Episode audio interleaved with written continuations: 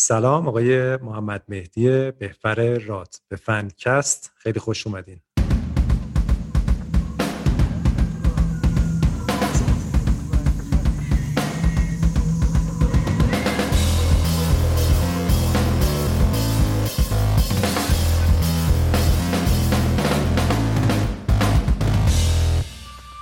سلام ارادتمند ممنون که من دعوت کردین در خدمت شما هستم. خب آقای بفر من خیلی صحبت دارم با شما. شما از اوایلی که بازیسازی توی ایران جدی داشت می‌شد حضور داشتین تو نقشای مختلف. فکر کنم شروع با ارشاد بودین یه زمانی بنیاد بودید. بعدم که خب چندین سال الان مدیر شرکت خصوصی هستین مدریک و یارا و به عنوان یکی از شرکت هایی که بیشترین تاثیر رو فکر می‌کنم واقعا توی صنعت بازیسازی ایران داشته و جریان ساز بوده همیشه حضور داشتیم. خیلی صحبت زیاده فکر می‌کنم برای گپ زدن. ولی برای شروع اگر اجازه بدیم بریم از قصه آقای بهفر شروع کنیم. شما اصلا چجوری شد؟ از کجا شروع کردین و چی شد که امروز رسیدین به مدیر مجموعه یارا؟ ارز کنم که از کجا وارد گیم شدم؟ از اینجا شروع کنم؟ کلا به نظرم مثلا چی شد که تو این مسیر اومدین؟ بله حالا تکنولوژی و چون کارهای دیگه غیر گیم هم می‌کنین دوست دارم در مورد اونم صحبت بکنیم. و و یه فکر می‌کنم هابی و علاقه های شخصی هم زیاد دارین که در مورد اونا هم دوست دارم صحبت کنیم. ولی آره کلا کلا اصلا ماجرای شما چجوری شروع شد و بعدم به اینجا رسید؟ هر قسمتیش رو می‌تونیم بگیم. جذابه. آره. ارز کنم که ببین من واقعیتش اینه که خود آدم ماجراجویم کلا. یعنی حالا شما اشاره به هابیا کردی واقعیت من چون آدم ماجراجویم و دنبال در حقیقت پیدا کردن چالش های جدیدم اونها رو براشون راه حل پیدا کنم و ازشون سر در بیارم کنجکاوم. و این اتفاق اینطوری افتاد که یه روزی تصمیم گرفته شد که یه جایی به نام بنیاد ملی بازی های رایانه ای تصدیب بشه و نمی‌دونم تاسیس بشه و راه بیفته. من قبلش چی کار می‌کردم؟ من قبلش دنیای خودم برنامه نویسی می‌کردم. برای خودم من کار گرافیک می‌کردم. یه رشته دانشگاهی مثلا فوق دیپلم گرافیکم میخوندم بهش علاقه داشتم و عملا پروژه می‌گرفتم انجام می‌دادم تو زمینه گرافیک و آرت و اینا. و مشغول این فضاهای کاری خیلی نسبتا خصوصی شخصی بودم. یه کارهای البته جاهای دولتی هم کرده بودم. مثل شهرداری و اینا مسئول آیتی مؤسسه هایی بودم و کار کرده بودم و اینها. خلاصه ولی دنیای اصلی مورد علاقه مدیریت بود. تو هر تیم که قرار می گرفتم رهبر می شدم مدیر تو هر گروهی که قرار می گرفتم کمتر از مثلا یک دو ساعت بین اونجا لیدری اونا رو به عهده می گرفتم ناخداگاه و این کار رو بیش از هر چیز دیگه دوست داشتم و ازش لذت می بردم و اتفاقی که افتاد زمانی که قرار شد که یه بنیاد تأسیس بشه که تو زمینه گیم فعال شه به خاطر اینکه یه خورده به فضای گرافیک علاقه مند بودم و آشنا بودم یه ذره به فضای برنامه نویسی یعنی تقریبا یه تخصصهایی تو گیم وجود داشت که من اون تخصصها رو همه رو یه جوری باهاشون درگیر شده بودم و علاقه مند بودم و آشنا بودم. نه البته ویژه گیم اما این شد که نه نگفتم رفتم و شروع کردم کمک کردم برای اینکه همچین مجموعه تاسیس بشه و راه اندازی بشه.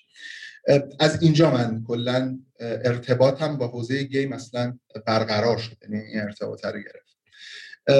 خب طبیعتا ابتدا بنیاد یه مجموعه بود رو کاغذ بعد هیئت امنایی براش راه میافتاد بعد اون هیئت امنایی هیئت مدیره رو راه در حقیقت انتخاب می‌کرد اون هیئت مدیره مدیر عاملی رو انتخاب می‌کرد و یک فرایندی طی می‌شد. خب اون یه کار ستادی داشت که اون موقع در حقیقت مأمورش معاون سینمایی های جلبه بود و حالا من نمی‌خوام خیلی بحث و دولتی کنم. هر جایی که فکر می‌کنیم که باید عمیق بشیم و دوست دارید که حالا فکر می‌کنید شاید جالب باشه جزئیات بیشتری بگم اونجاها رو فکر کنم روش تمرکز بکنیم و الا میشه مصنوی هفتاد. منی که شاید خیلی جذابم نباشه خب خیلی عمالیه یادتون هست اولین بار که هم دیگر رو دیدیم؟ اولین بار من و شما؟ خیلی قدیمیه. اولین بار من ذهنم توی اولین دفتر بنیادش اگر قبل تر از اون بود الان تو ذهنم توی اولین دفتر بنیاد تو خیابون سمیه شما و آقای جعفری اومدید در مورد پروژه گرشاس صحبت کنید. من اولین بار اونجا تو ذهنم ولی اگه شما عقب تر آره. از اون هست یه خود دیگه تقلب برس. آره. فکر می‌کنم آره فکر می‌کنم هنوز بنیاد دفتر نداشت. احتمالا داشتید. بررسی می‌کردید که یه دفتری داشته باشه. فکر کنم توی ارشاد یه مدتی بودیم. اگه یادم باشه. ما یه بار اومدیم اونجا و در مورد اینکه آره همین داریم روی آره گرشات نبود اون موقع دیگه سوشیانت بود یه پروژه‌ای داریم کار می‌کنیم. فکر می‌کنم که شما رو خیلی کوتاه دیدیم و بعدش دیگه بنیاد دفتر سمیه رو گرفت و چند تا دفتر عوض کرد تا اینکه مستقر شد روی جایی که بود. خب بعدش آقای بهفر شما از زمانی که از بنیاد حالا در مورد بنیاد به نظرم می‌تونیم صحبت کنیم. اون شروعش می‌خواین بگین هدف چی بود؟ چی فکر می‌کردین؟ چه کارهایی انجام دادین؟ چون اون بنیاد اول نسبتا خیلی متفاوت بود. کارهای نسبتا بله. متفاوتی هم انجام داد.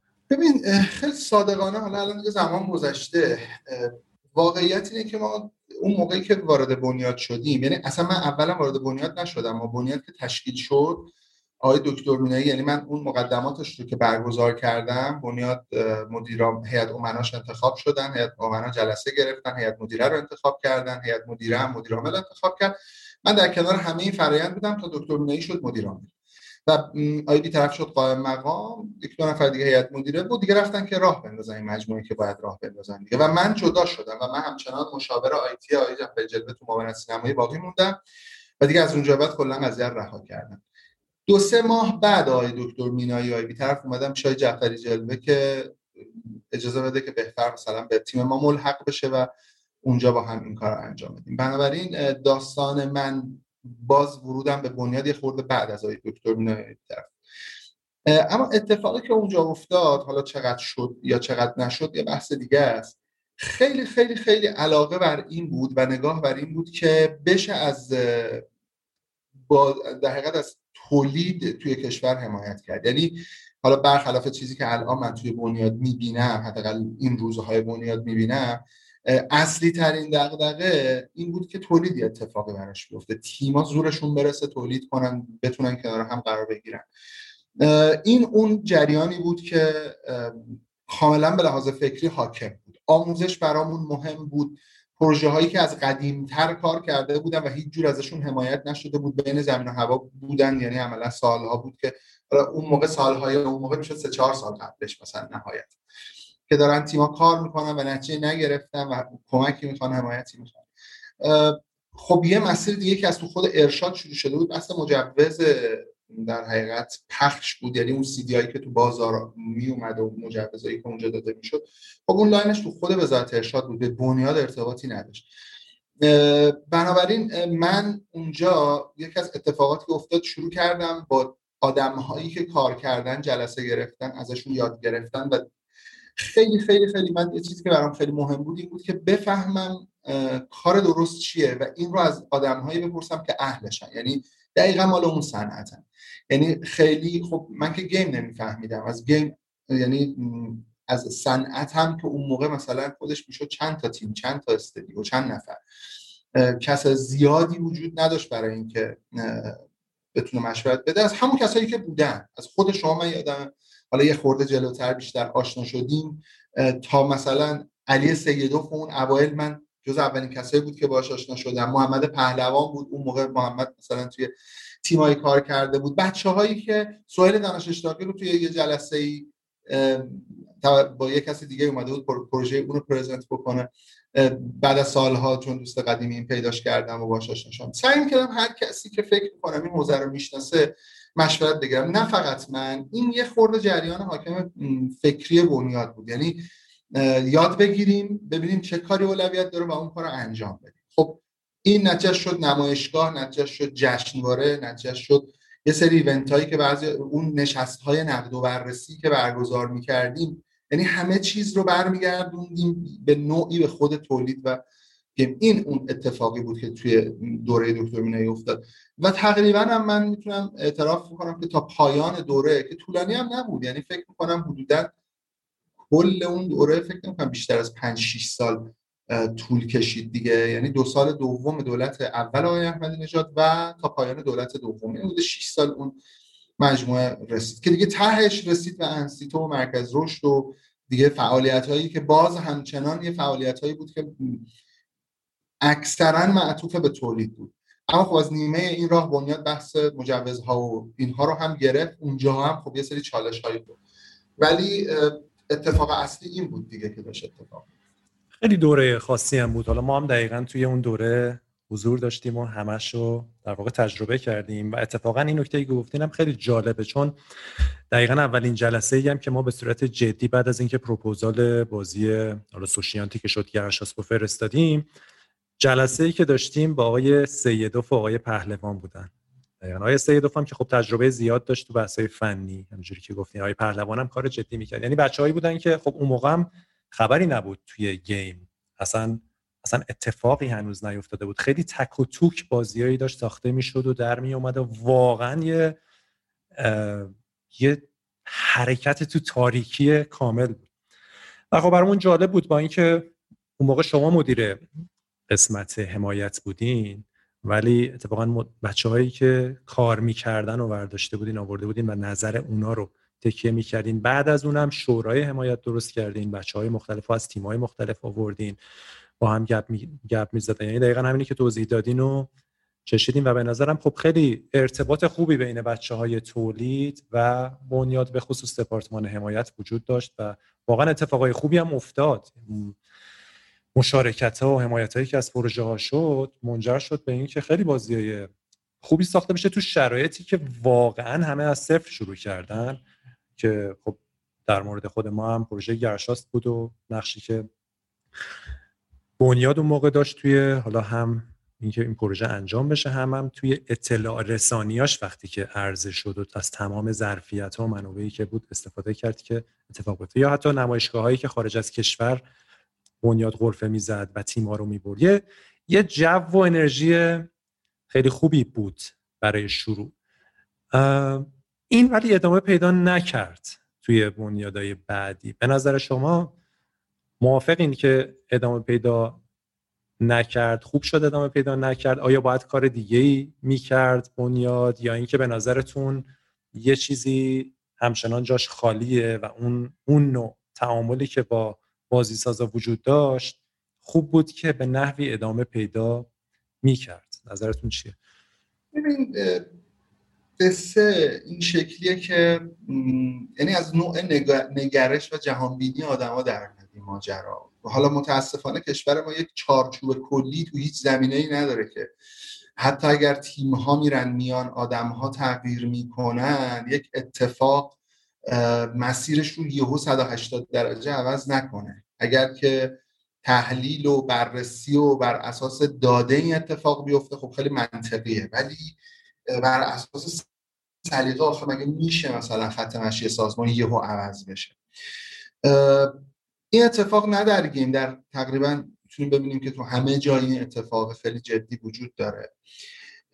اما تو همون زمینه هم باز به شدت سلیقه‌ای رفتار میشه. یعنی با آدم های با ایدولوژی یکسان باز در عمل به خاطر اینکه ثابت بکنن گاهی البته ثابت بکنن که من بهتر می‌دونم شروع می‌کنن به تغییر شرایط گذشته. ببین اون اتفاقایی که الان ازش اسم بردی تو بنیاد خب همون موقع هم یه عده بهش اعتراض می‌کردن قور می‌زدن چرا فلان تیم ها درگیر مشورت به بنیاد هستن. و چرا همه ماها نیستیم؟ یعنی از این حرف ها بود. ولی الان امروز ما رسیم به این نقطه ای که داریم التماس بنیاد می‌کنیم. در فلان کارگروهتون فقط یه نماینده از بازی سازا هر کی که می‌خواد باشه. فقط یه کسی که بازی بفهمه را بدید. از در بنیاد را بدید تو. ببین عملا ببین از کجا رسیم به کجا. یعنی بلوغ اون مدل می‌تونست این باشه که خب مشارکت رو بیشتر کنیم. اونایی هم که اون حس خوب رو نداشت. یعنی فکر می‌کردن که شاید تو بنیاد گروه محدودتری از بچه های بازی ساز درگیر دادن مشورت و نظر کارشناسی این گروه وسیع تر بشه. یعنی تعداد دادن بیشتری درگیر بلوغش می‌شد این. ولی ما نه تنها به اون بلوغ نزدیک نشدیم بلکه مجموعه ای که یک بارم در شروع از یه نقطه خوبی شروع کرد رو تقریبا بردیمش به ته دره. شاید چون من خودم برای اون دورم یه چیزی هر چیزی بگم یعنی هیچ مدیری رو شما صدا بکنی نمیاد بشینه بگه که بله در دوره ما ما گند زدیم و ما اتفاقات بسیار بدی رو رقم قطعا هیچ نمیاد بزن واقعا باید فقط دو تا دو تا شرایطش کنار هم بزش مقایسهش کرد. یعنی اتفاقی که الان باید بیفته اینه که ما یه جریان شناسی یعنی روعه ترند رو بررسی بکنیم ببین توی یه بنیادی که تو اون زمان تیمای مختلف خود شما بودید بابک نوازیان بود اون اوایل نریمان فرامرزی بود حسین حسینیان بود هادی اسکندری بود فرهود فرمند بود. ارز کنم به خدمتت که خود محمد پهلوان علی سدلی سیدوف شهاب کشاورز بخوام اسم بیارم یاسر ژیان سهیل دانش اشراقی. خدای دکتر گلپایگانی دوره توی تیم هنری. ببین آدم های متعدد و متنوع از استدیوهای مختلف هر کی به نوعی درگیر اصلا بنیاد یه پایگاه بود. یعنی شما خود شما خاطرم هست دیگه. مثلا اگه اشتباه نکنم سه شنبه بعد از ظهر حالا اینجوری تو ذهنم. مثلا سه شنبه بعد از ظهر شما کلا میومدی اونجا. پرونده ها رو می‌دیدی گپ می‌زدیم شده بود مثلا یه چند اصلا همین که من به عنوان مدیر شما رو هفته یه بار شما رو میدم هفته یه بار شهاب رو میدم هفته یه بار مثلا اشتباه فرزام یه دوره مثلا با ما همکاری کرد. یعنی بچه های مختلف رو می‌دیدم اصلا میفهمیدم این دنیای داره به کدوم سمت میره داره چه اتفاقی میفته تصمیمایی که می‌گرفتم ناخداگاه نمی‌تونست پرت و پلا باشه. ببین من یه چیزی بهت بگم. یکی از یا حداقل خیلی کم تصمیم پرت و پلا می‌گرفتم به عنوان مدیر. یکی از اتفاقاتی که اصلا مدیران فرار می‌کنن از یه همچین موضوعی اینه که هرچی اطلاعات بیشتر از اوضاع داشته باشن مجبورن تصمیم گیریشون رو از من و خود خارج کنن. ببین نمیشه من بدونم داره چه اتفاقی میفته. مثلا من یه آینامه جدید ابلاغ بکنم احتمالا ده تا استودیو دچار بحران جدی میشن و بعد این آینامه رو ابلاغ بکنم. خب نمیشه. بنابراین من سعی می‌کنم مثلا مطلع نباشم از این موضوعات. سعی می‌کنم فاصله ایجاد بکنم تا بتونم هر چیزی رو می‌خوام دستوری ایجاد کنم. ما موقع هر تصمیم می‌خواستیم بگیریم استرس می‌گرفتیم. یعنی فکر پاسخگویی داشتیم. اولین مق... اولین نقطه پاسخگویی چش تو چش شدن با خود شماها بود. یعنی خود بچه های صنعت بود. آقا من الان این تصمیم اینجوری بگیرم فردا حسن مهدی از پاشو بذاره اینجا قاطی می‌کنه مثلا حسن هم جوشی قاطی می‌کنه مثلا خب از این جرقه ها هم زیاد همون موقع مثلا داشتیم با هم دیگه. ولی من حداقلش بهش فکر می‌کردم. حداقلش سعی می‌کردم تصمیمی بگیرم با کمترین ساید افکت. ساید افکت هم مثلا بریم سراغ مثلا رضایی رضایی الان رفیقمونه رضایی که میر مهنا رو ساخت. مثلا بچه خود حسن مهدی است بچه دیگه. خب اینا توی دوره های اون موقع معترض بودن ناراحت بودن یا سر تصمیم گیری های غرفه نمایشگاه جاشون کجا باشه نمی‌دونم چی باشه. ولی واقعا چلنج های واقعی داشتیم. یعنی من الان نگاه می‌کنم اینا مثلا کلنجارمونی بود که آقا من بازیم اینجوریه چرا تو نمایشگاه بر غرفم یه نقطه‌ای باشه که فلان. الان اصلا داریم میگیم آقا بذارید فقط باشیم. رسیده به نقطه که ما چرا جفت خیلی متاسف خیلی مثل خود مثل خود بازی سازی که همش چالش و تضاد هست. تو یه تیم هم واقعا اینجوریه. اگر کار خوبی می‌خواد انجام بشه آرتیست و برنامه نویس و designer باید سر کله هم بزنن. چون از تو دل ایناست که یه کار خوب در میاد. اگه بتونن اینو خوب مدیریت کنن کار خوب در میاد. اون موقع هم آره دیگه تو ارتباط حالا یه نهادی که می‌خواد حمایت کنه و بازی سازا هم بالاخره انواع چالش به وجود میاد. ولی اگه اینا مدیریت بشه که اتفاقای خوب میفته چون قاعدتا نیت هر دو طرف یه چیزه. هر دو طرف می‌خوان رشد اتفاق بیفته بازیسازی کشور بهتر باشه. ولی شاید اینی که ما ارتباط رو قطع کنیم و یه جورایی انگار صورت مسئله رو پاک کنیم بگیم ارتباط نخواهیم داشت که کانفلیکتی هم پیش نیاد کسی هم ناراحت نشه از دستمون تصمیمی هم نگیریم که به ضرر کسی باشه. یه جور همون پاک کردن صورت مسئله باشه و قبلا هم واقعا اینجوری بود. یعنی همیشه من فکر می‌کنم بازی سازایی ناراضی بودن که این ارتباطشون قطع می‌شد. یعنی اگه می‌گفتن آقا من می‌خوام ببینم مدیر بنیاد رو ببینم جواب منو نمیدن منشی اصلا منو میپیچونه ناممون رو جواب نمیدن همیشه مشکل ایجاد می‌شد. هر وقت ارتباط نزدیک بوده صحبت شده. بالاخره من یادم یه موقعی بود بنیاد مشکل مالی داشت و این دقیقا شفاف عنوان می‌شد با بازی سازا و بازی سازا خب اینو متوجه می‌شدن که خیلی خب یه نهادیه که کلا بودجهش اندازه مثلا دو روز یه نهاد دیگه تو کشوره. خب این چه انتظاری ازش داریم؟ ولی وقتی که این ارتباط قطع میشه که خب الان متاسفانه یکی از مشکلات به نظر می‌رسه اینه که همین قطع ارتباط وجود داره دیگه خب شروع مشکل می‌تونه باشه. آره همین نکته که میگی رو من روش بگم. این واقعا مثلا من اون موقع که با بچه ها میشستم حالا خیلی ها دیگه یعنی خیلی بچه ها شهر بچه های شهرستان می اومدن تهران تلفنی من بود. من تلفنی می‌شد یادمه دیگه تلفن رو یک ساعت قطع می‌کرد. خیلی وقتا صحبتم با بچه های بازی ساز مثلا به دو تا قطع شدن تلفن می‌رسید. چالش داشتم. مثلا هیچ وقت حالا چرا؟ مثلا یه فاز پروژهشون آورده بودن اون موقع حمایت نقدی هم می‌گرفتن دیگه. تایید می‌خواستم و من تایید نمی‌دادم. حالا چرا تایید نمی‌دادم؟ یه تیم کارشناس پشت من داشت نظر می‌داد. مثلا من که نمی‌گفتم سلیقه من اصلا جالبه من اصلا چیز نمی‌کردم. هیچ وقت نظر خودم رو اون برگه ها نذاشتم. یعنی من می‌گفتم آقا جمع کارشناسا دارن میگن این نیاز به تصحیح داره. خب اصلا من کیم؟ یه سری متخصص دارن این حرف رو می‌زنن من خودم مامور ابلاغ می‌دونستم. بعد آدمه اینجوری نبود که گفتم ببین پول می‌خوای بعد بری اصلاح کنی. همین که همین الان من وقتا به بنیاد که تماس می‌گیری اصلا به کسی برخورد نمی‌کنم تو پاسخگویی. من بالاخره کسی نیستم ولی بالاخره استادیوم توی صنعت گیم یکی از مجموعه های بالاخره حرف داره واسه گفتن. یه خورده کسی اونجا خودشو مکلف نمی‌دونه که بهتره که بهتره زنگ می‌زنه با کارشناس من صحبت بکنه. اونم حالا جواب گرفت گرفت نگرفت نگرفت. کارشناس هم میگه آقا همینه دیگه. چرا آدم با من طرف نمیشه؟ ببین من یک ساعت و نیم یک ساعت و چهل دقیقه من یه وقتا پای تلفن صحبت می‌کردم که طرف هم متقاعد کنم که ببین این تصمیم همینجوری نیست به خدا دلیل داره و دلیلش اینه. یعنی بازم از اقناع استفاده می‌کردم. یادمه یه دفعه انقدر پای تلفن هرس خوردم مسئول رفتم سه بود. صدام کرد فلانی زنگ زده. چند بار امروز می‌خواد با شما صحبت کنه؟ نشده. گفتم بده گوش اصلا نرفتم تو اتاق بگم واسه کن آقا سلام چطوری؟ این شد یه ساعت و مثلا 40 دقیقه. خب بالا سر اون بنده خدا داشتم. تلفن تموم شد گوشی رو گذاشتم. مسئول دفترم بابا بفرمایید چشتون رو تو آینه نگاه کنید. رفتم دیدم تمام رگای چشم پاره شده. یکی از چشمام یادم نمیاد راست یا چپ. تمام چشم خونه. همش. بچه‌ای که تو دفترم بودن همشون این سر یادشون.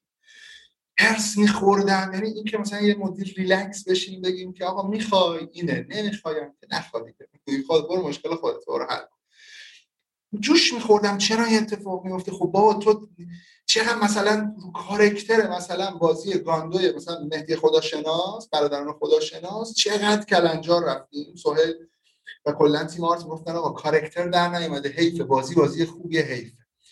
کلنجار کلنجار کلنجار تا بالاخره بچه ها رفتن یه مثلا آرتیست دیگه انتخاب کردن کارکتر رو زدیم و چقدر خوب شد.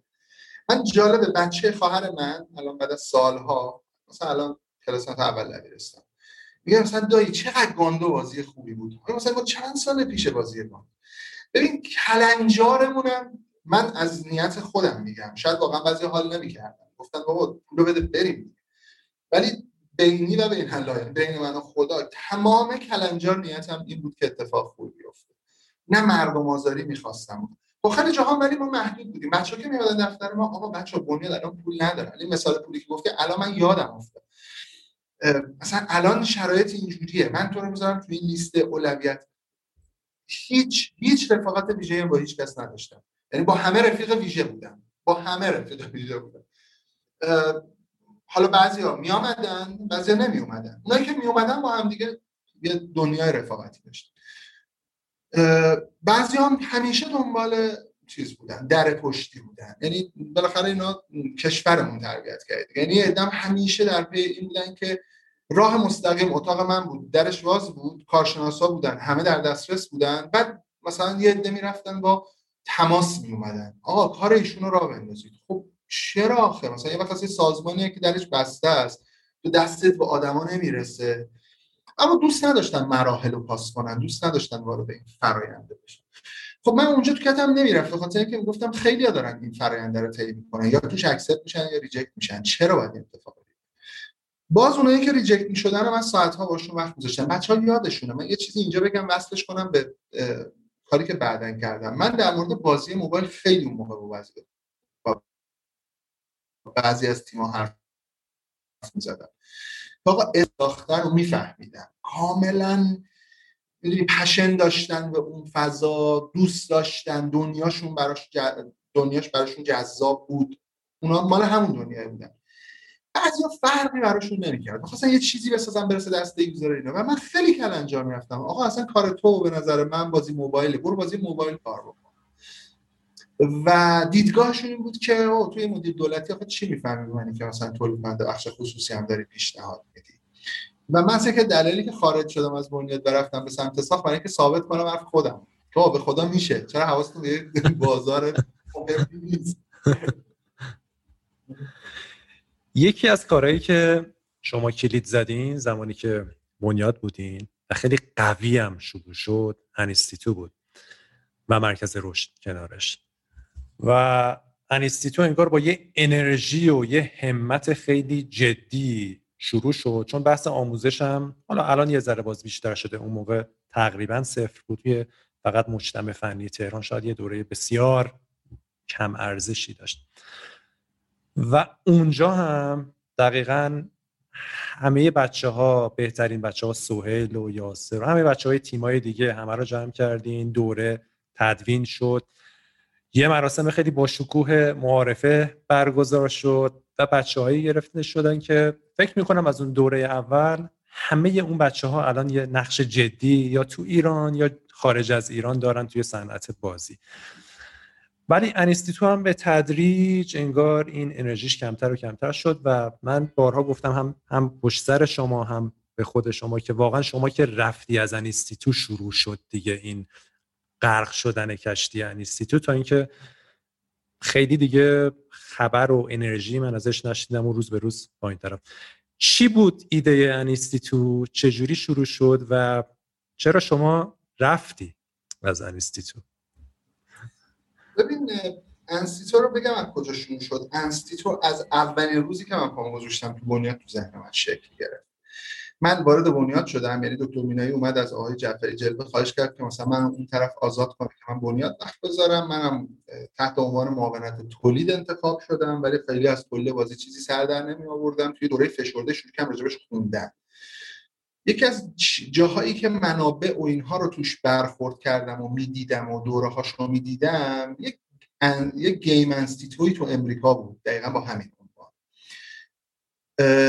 شما حالا شاید خیلی بهتر بشناسید ولی من برخورد کردم کورسا رو دیدم دوره ها رو دیدم رفرنس رو دیدم بعضی رفرنس هاشون رفتم سراغش مثلا خوندم. و دیدم چقدر مدل قشنگه و چقدر خوب می‌شده کاش ما یه همچین چیزی داشتیم و اینها. خب من اساسا یکی از مهمترین علاقام تو زندگیم آموزش. یعنی دنیای آموزش به, به شدت برام جذاب. من کلا مدرم با یکی یه جای میشینم سعی می‌کنم استفاده بشه آخرین یاد گرفتم یاد خیلی این فضا برام جذاب.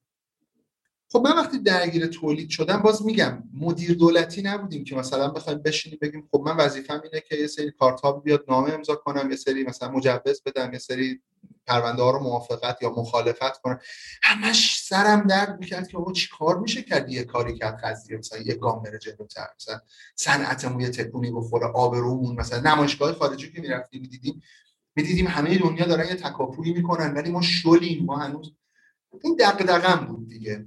چقدر زور می‌رسید؟ بنیاد با یه بودجه مثلا لاغر واقعا بی ارزش می‌خواست مثلا رقابت کنه با اون موقع مالزی ترکیه اینا مثلا افتاده بودن به اینجا حرکت چیز. شاید حتی بعضیشون به اندازه ما هم تیم توشون فعال نبود. الان ماشاءالله هر کدوم یه سهمی از بازار جهانی داره. بنابراین این یه دغدغه من بعد من چیزی که بهش برخورد می‌کردم خیلی جدی دیدم که سواد بازی سازی هم خیلی خیلی خیلی پایینه توی ایران و نیروی متخصص براش نیست.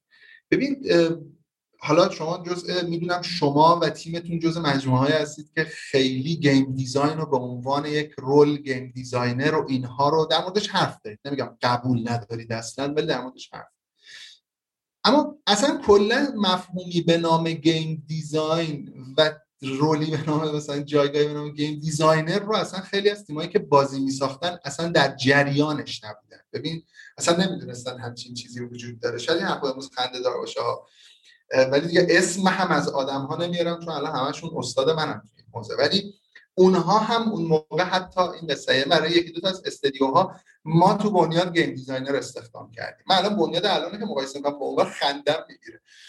مثلا من گفتم آقا تو تیمت game designer نداری بازی داستان داره سناریو داره کی اینا رو به هم داره میچسبونه. اینقدر اوضاع بازی بده. گفت مثلا برنامه نویسن گفتم خب یه وقت یه برنامه نویسی اون چیزه رو داره خودش game می‌فهمه داستان می‌فهمه خب توقع ازش میاد یه چیز خوبی در ولی خب ظاهرا developer فقط developer ه و اصلا این کارا رو بلد نیست. خب یه آدمی با این role بعد ما کمکشون می‌کردیم. مصاحبه بابک نمازیان میومد کمکشون می‌کرد تو مصاحبه گرفتن. یا مثلا یه روزی تو اتاق من من اتاقم می‌رفتم بیرون چهار تا مصاحبه میذاشتم برای مثلا فلان استودیو game designer استخدام کنم کمکشون خب این چیزی که من داشتم جلو چشمم می‌دیدم عجیب غریب بوده یعنی میدم آقا نیرو می‌خواد این حوزه. کی می‌خواد این حوزه رو جلو ببره؟ گذشت تا زمانی که من تصمیم گرفتم اصلا از بنیاد برم. یعنی تصمیم گرفتم که برم و خودم کار تولید انجام بدم. با دکتر مینایی استفامو دادم آقای دکتر نپذیرفت. یعنی گفتش که کجا می‌خوای بری؟ مو به هر حال آدمایی که کار کردی و این حوزه می‌شناسی و چرا باید؟ گفتم واقعیت من می‌خوام تولید انجام بدم. گفتش که خب باشه تولیدتم انجام بده. مثلا سه روز تو هفته بیا گفتم خب باشه قبول ولی من دیگه تولید معاون تولید نمی‌دونم گفت چرا گفتم خب خیلی بدیهیه دیگه. من اگر هیچ استفاده هم نکنم به هر حال این چیزه یه تضادیه دیگه. بعدا شما باید پاسخ باشید که چجوری مثلا یک کسی رو گذاشتید در کسفت یک مسئولیتی که خودش می‌تونه به ذات رقیب مجموعه هایی باشه که می‌خوان بیان حمایت بگیرن. ایده هاشون میاد دستش طرحهاشون میاد. منطقی خب ایده چیه؟ گفتم اینه که در یه صورت میمونم که یک واحد دیگه بی ربط به تولید و کار روتین بنیاد رو من در کنار شما باشم. خب بازرگانی رو پیشنهاد می‌کنم. اون موقع اشتباه احمدی بازرگانی بود که می‌خواست در جایگزین کنه که من نپذیرفتم یا نه. قبل از احمدی کس دیگه ای بود که بعد از اینکه من نپذیرفتم احمدی بود. یه همچین چیز ذهنم احمد احمدی. که بعد من گفتم که بازرگانی نه گفت نظارت. گفتم که اون که صحبتشو نکن. یک یه واحد دیگه ای رو هم اسم برد که الان یادم نمیاد چی بود. سه تا گفت دیگه خب چیزی نموند که. گفتم آموزش پژوهش رو به من بده. گفت آ ول کن. حالا الان مثلا ما آموزش پژوهش گفتم دکتر من اگه یه انگیزه داشته باشم بمونم تو بنیاد آموزش پژوهش چون من می‌دونم باید باش چی کار بکنم. کاملا براش طرح به اکراه دکتر پذیرفت. یعنی اینکه خب حالا دیگه نرو حالا باش برو آموزش گفتم ولی اختیار می‌خوام اونجا چون اونجا فکری دارم براش. حالا برو برنامه تو طرح بعد بیام با یه انگیزه من خیلی میگم خیلی دوست دارم. با یه علاقه و انگیزه نشستم طرح در آوردم و اینها. هم راجع به پژوهش هم راجع به آموزش. ولی عملا تمرکز اون سمت آموزش. چون پژوهش مثلا از تو تیم پژوهشمون یه علامه کتاب ترجمه شد. یعنی اینا هم اتفاق افتاد اون گوشه ها یا اون دایره المعارف تخصصی اگر یادت باشه اون اصلا منتشر شد یعنی تدوین شده منتشر شد. یه کارایی هم تو پژوهش شده ولی اصل کار اومد سمت انسیتو من طرح انسیتو رو نوشتم الگو در آوردم کارشناس یعنی دعوت کردم بچه‌های مختلف که بهم مشورت بدن. ظرف یک ماه من به یک طرح رسیدم و رفتم پیش دکتر گفتم بعد براش جا اجاره کنیم. جا اجاره کنیم. خلاصه یه چک و یه کشتی هم اونجا داشتیم. بالاخره ولی دکتر متقاعد شد. دکتر هم بالاخره خوش کاریتش آموزشی دوست داره فضای آموزش و آقای بیطرف البته. پذیرفتن و منتاش صادقانه رو بگم خیلی هیچ کدومشون جدی نگرفتن. یعنی احساس کردن که باز حالا یه خالبازی یه گوشه می‌خواد اتفاق بیفته. حالا خوبه همین که باشه تا اینکه من دیدم برای اینکه خیلی جدی بشه قضیه باید اون ایونت رو برگزار کنم. هم شرکت کننده ها باید ببین من اعتقاد دارم به میزانی که به یک کاری احترام بذاری دیگران بهش احترام می‌ذارن. به میزانی که خودت جدیش بگیری دیگران جدیش به میزانی که تو وسواس روش بذاری دیگران با وسواس باش برخورد کنن خودت همینجوری حالا بریم و یه کاری بکنیم دیگران هم همینجوری. یعنی خودت اینجوری دیگران نصف تو هم نمیشه یه سیاستی اونجا داشتم که هر کسی هم که باهاش چالشی از گذشته داشتم توی تولید مثلا حال نمی‌کرده پرونده آورده ولی اگه متخصصه باید انستیتو یک جای فرابنیادی باشه. یعنی از بنیاد خارج تر باشه. یعنی کسایی هم که حتی با بنیاد زاویه دارن باید تو انستیتو تدریس کنن. حتی اگر با شخص به حال نمی‌کنن کس دیگر رو واسطه می‌کردن می‌رفتن. صحبت می‌کنن و میآوردنشون برای تدریس. یعنی حالا جالبه بعضی از آدم که اسم میارم من حتی یک بارم تو انستیتو وارد نشدم فقط برای اینکه تدریس کنم. خب یعنی time ی می اومدم که کلاس اونا نباشه که اونا اذیت این برام خیلی مهم بود که همه بیان و همه حضور داشته باشن و فعال باشن. این این شد که من اون انستیتو رو به اون شکل انداختم. بچه های متخصص رو واقعا دعوت کردن ببین یک کار از نظر من 50 درصدش عمل کرد. 50 درصدش انرژی انگیزه که آدم توش ایجاد می‌کنه. شوریه که توش ایجاد میشه. تو جنس کارهای خلاقه و دنیای ماها یعنی دنیای که ما توش درگیریم. حالا شاید بگی یه کارخونه تولیدی اینجوری نیست. باید برنامه بدی کارگر باید قشنگ رو برنامه اون کاری که باید انجام جنس کار ماها اینجوری همون موقع امیر حسین عرفانی سوال دانش اشراقی متین ایزدی تاها رسولی تاها مشهد بود. من رازیش کردم که آقا من پول بلیت پرواز تا میدم. هر هفته میومد تهران می‌رفت. تاها یک سال یک سال و نیم پنجشنبه میومد تهران جمعه می‌رفت. یا پنجشنبه صبح میومد پنجشنبه شب می‌رفت. کلاساش یه جوری میذاشتم که بیاد.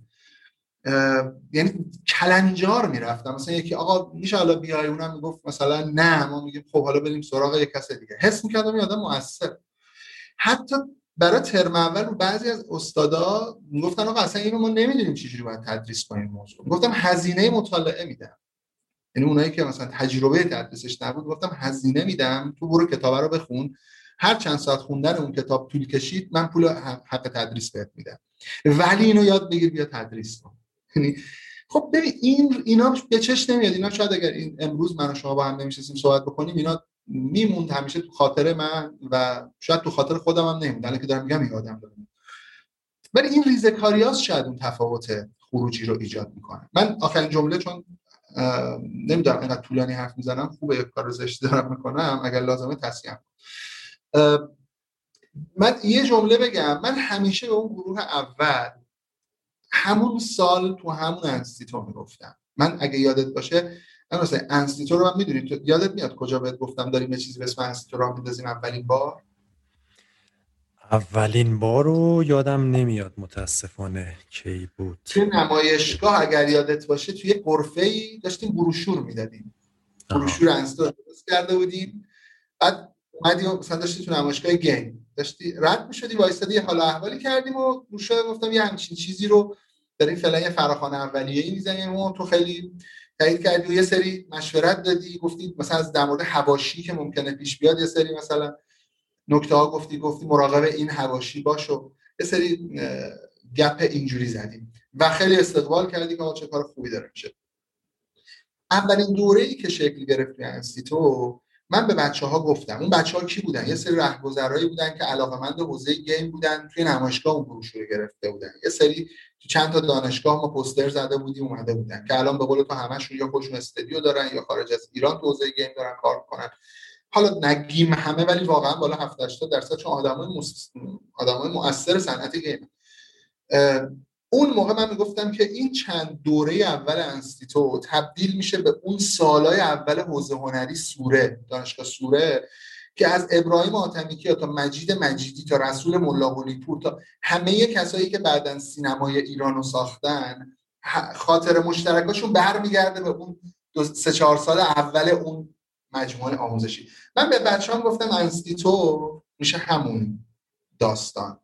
و همون هم شد شکر خدا. یعنی خوشحالم که اون چیزی که فکر می‌کردم اتفاق آره شده خود ما که فکر می‌کنم سه تا از بچه های کلیدیمون الان از بچه های همون دوره اول انیستیتوان دوره اول و دوره دوم. و مرکز رشد هم می‌دونم تاثیر خیلی جدی داشت. مرکز رشد هم خیلی شور و انرژی بود. حتی شروین رحیمی اینا بچه هایی که بعدا اومدن با ما رو کار کردن خب تو مرکز رشد عمدتا کار بازی خیابانان خونینشون رو کار کردن و خیلی از بچه های دیگه اونجا بودن و, و هر وقت می‌رفتی اونجا یه انرژی حس می‌کردی. جالبه. این این قضیه بود. خب چرا شما رها کردی انستیتو رو؟ بهتر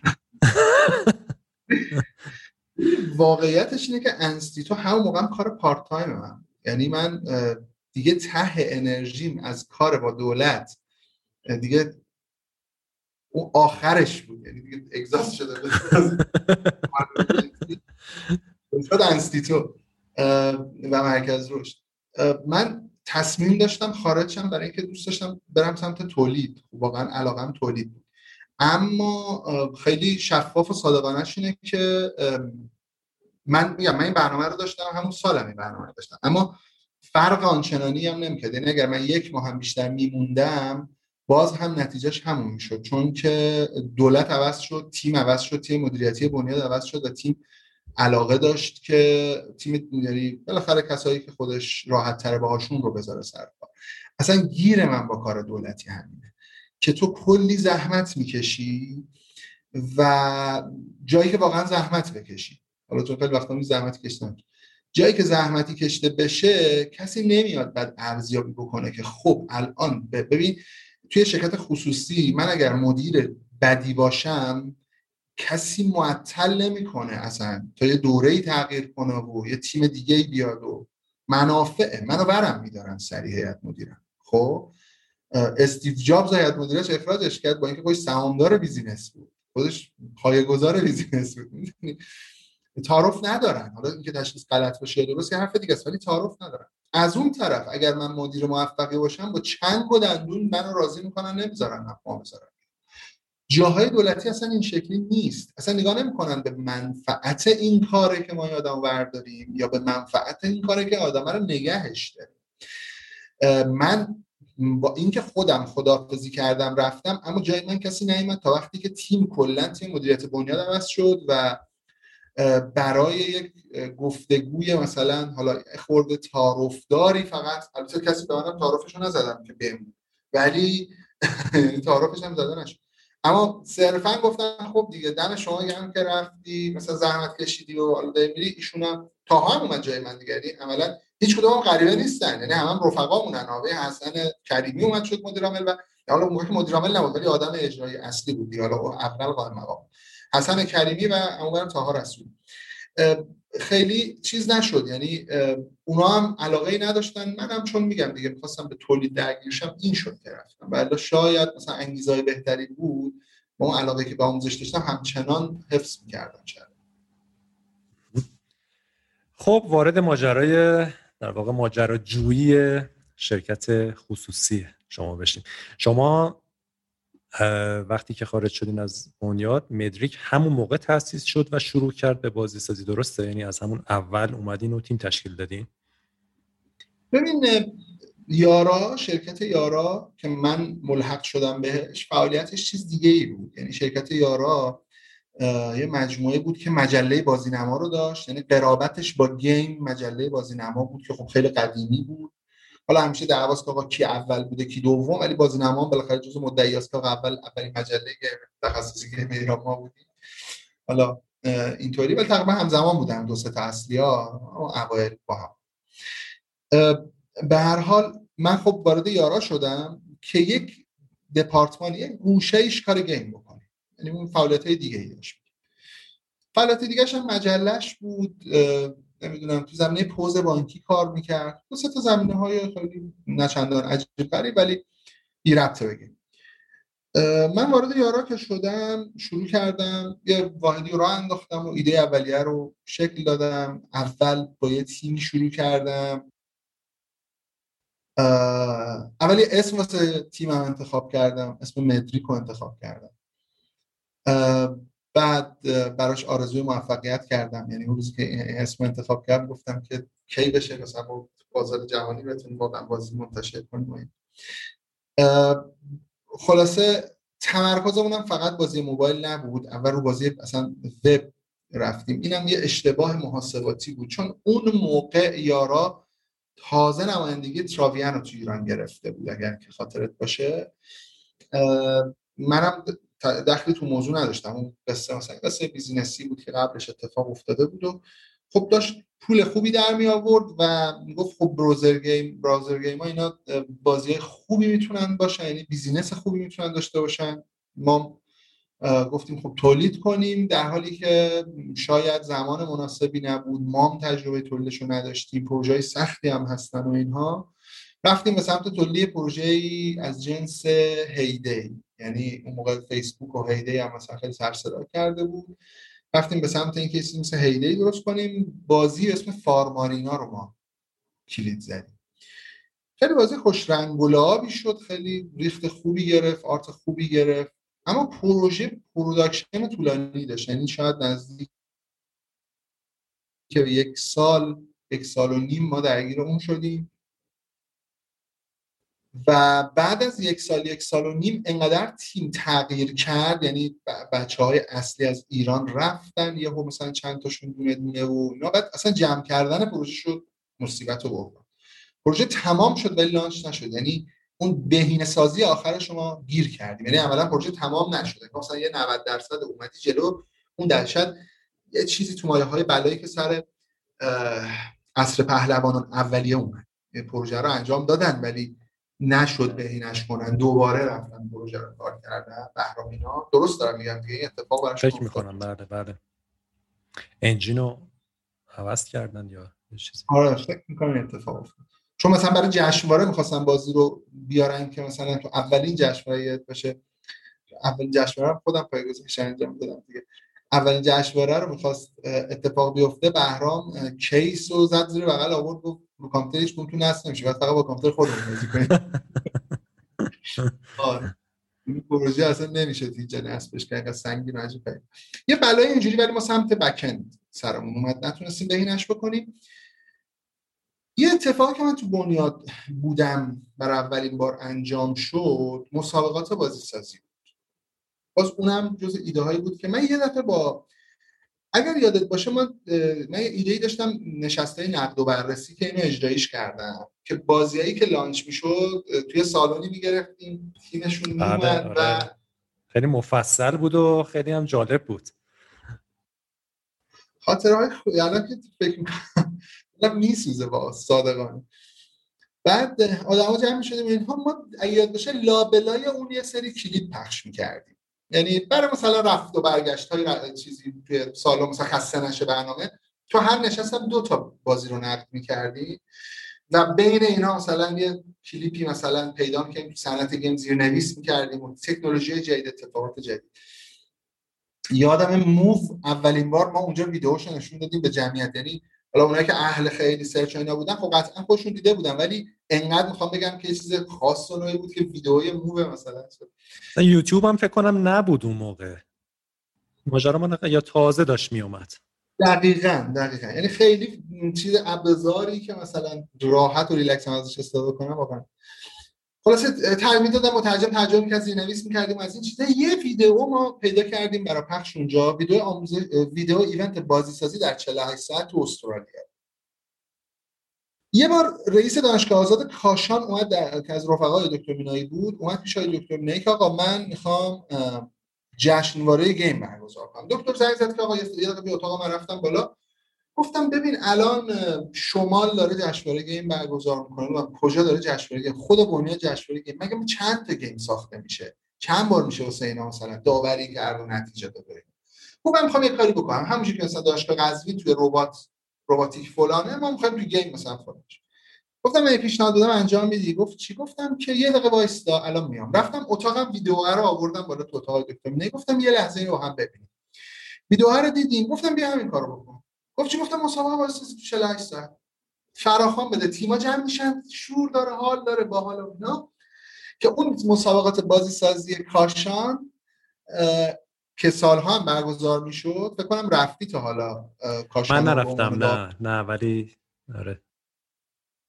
اون مسابقات اونجا پایش کلید خورد. این تو ذهن من مون دو سه بار دیگه این اتفاق افتاد. چی؟ مثلا یه بار وزیر زنگ زد با آقای ما از هر تهدید یه فرصت می ساختیم دیگه. مثلا زنگ زد با آقای دکتر مینا آقای دکتر سه روز دیگه روز خلیج فارس تو بوشهر و بازی های امسال تو حالا سال پیشش میر مهنا رو مثلا امسال مثلا ما تو حوزه سینما و فلان و اینا مثلا خب داریم محصول می‌بریم نشون بدیم مثلا یه مراسم بگیریم جشن بگیریم تو گیم هم یه چیزی بدیم.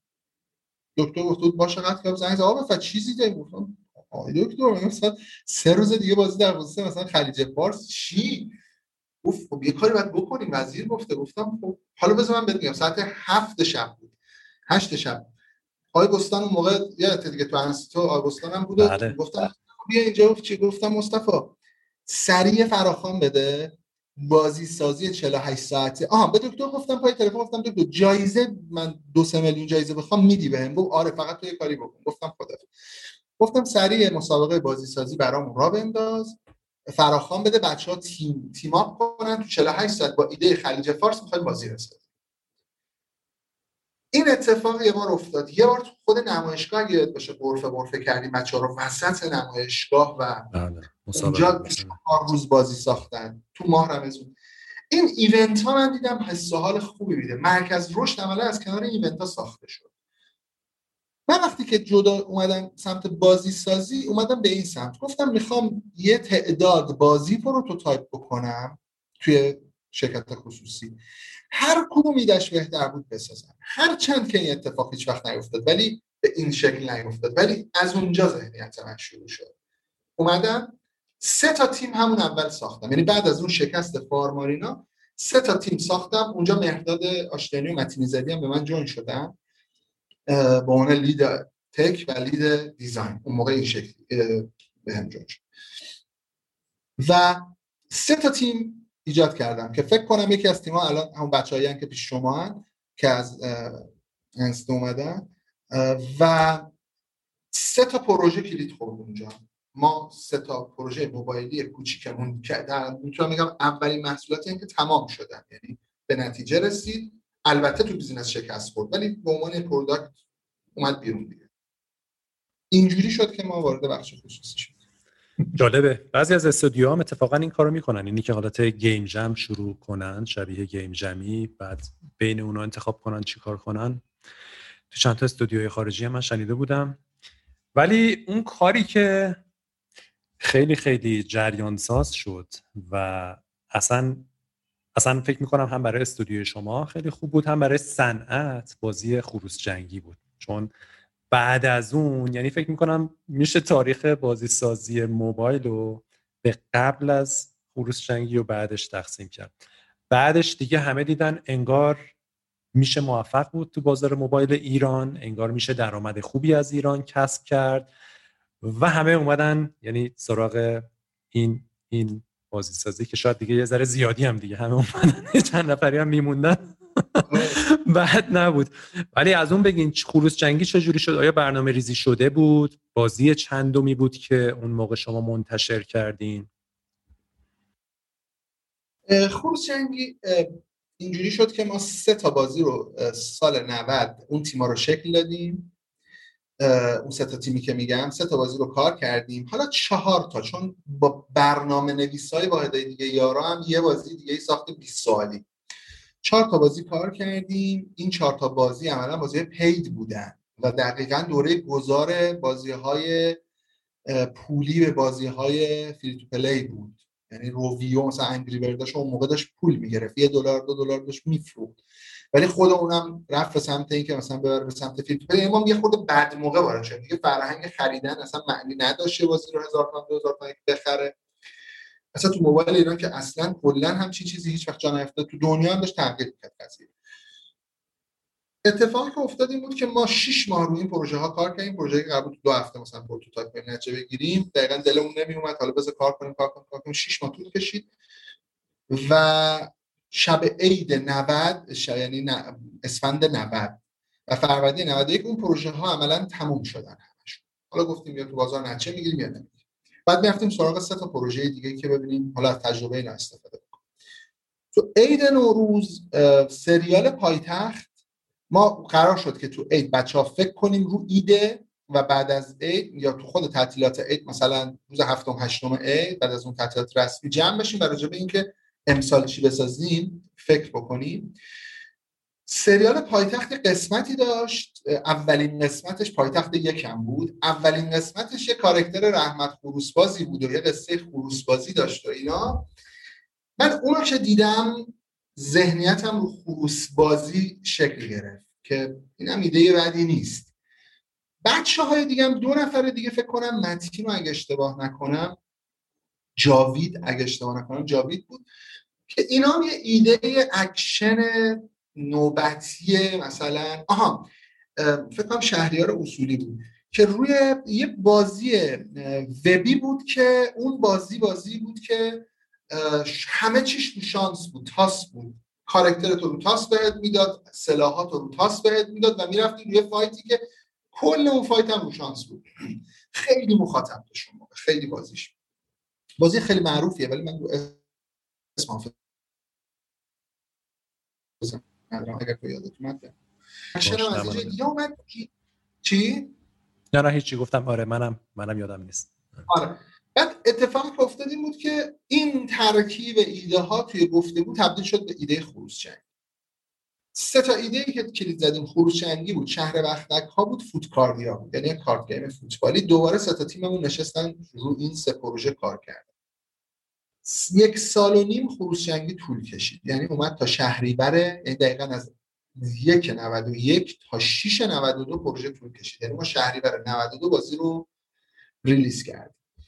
ما تقریبا رسیدیم به یه نقطه ای که یعنی عملا می‌شد پنجمین بازی ما رسیدیم به این نقطه ای که من یادمه دیگه. شب قبلش واقعا گریه کردم که آقا اگر نشه دیگه ما جمع بکنیم. چون بیشتر از این اصلا دیگه زور مجموعه نمی‌رسه که بخواد هزینه بکنه.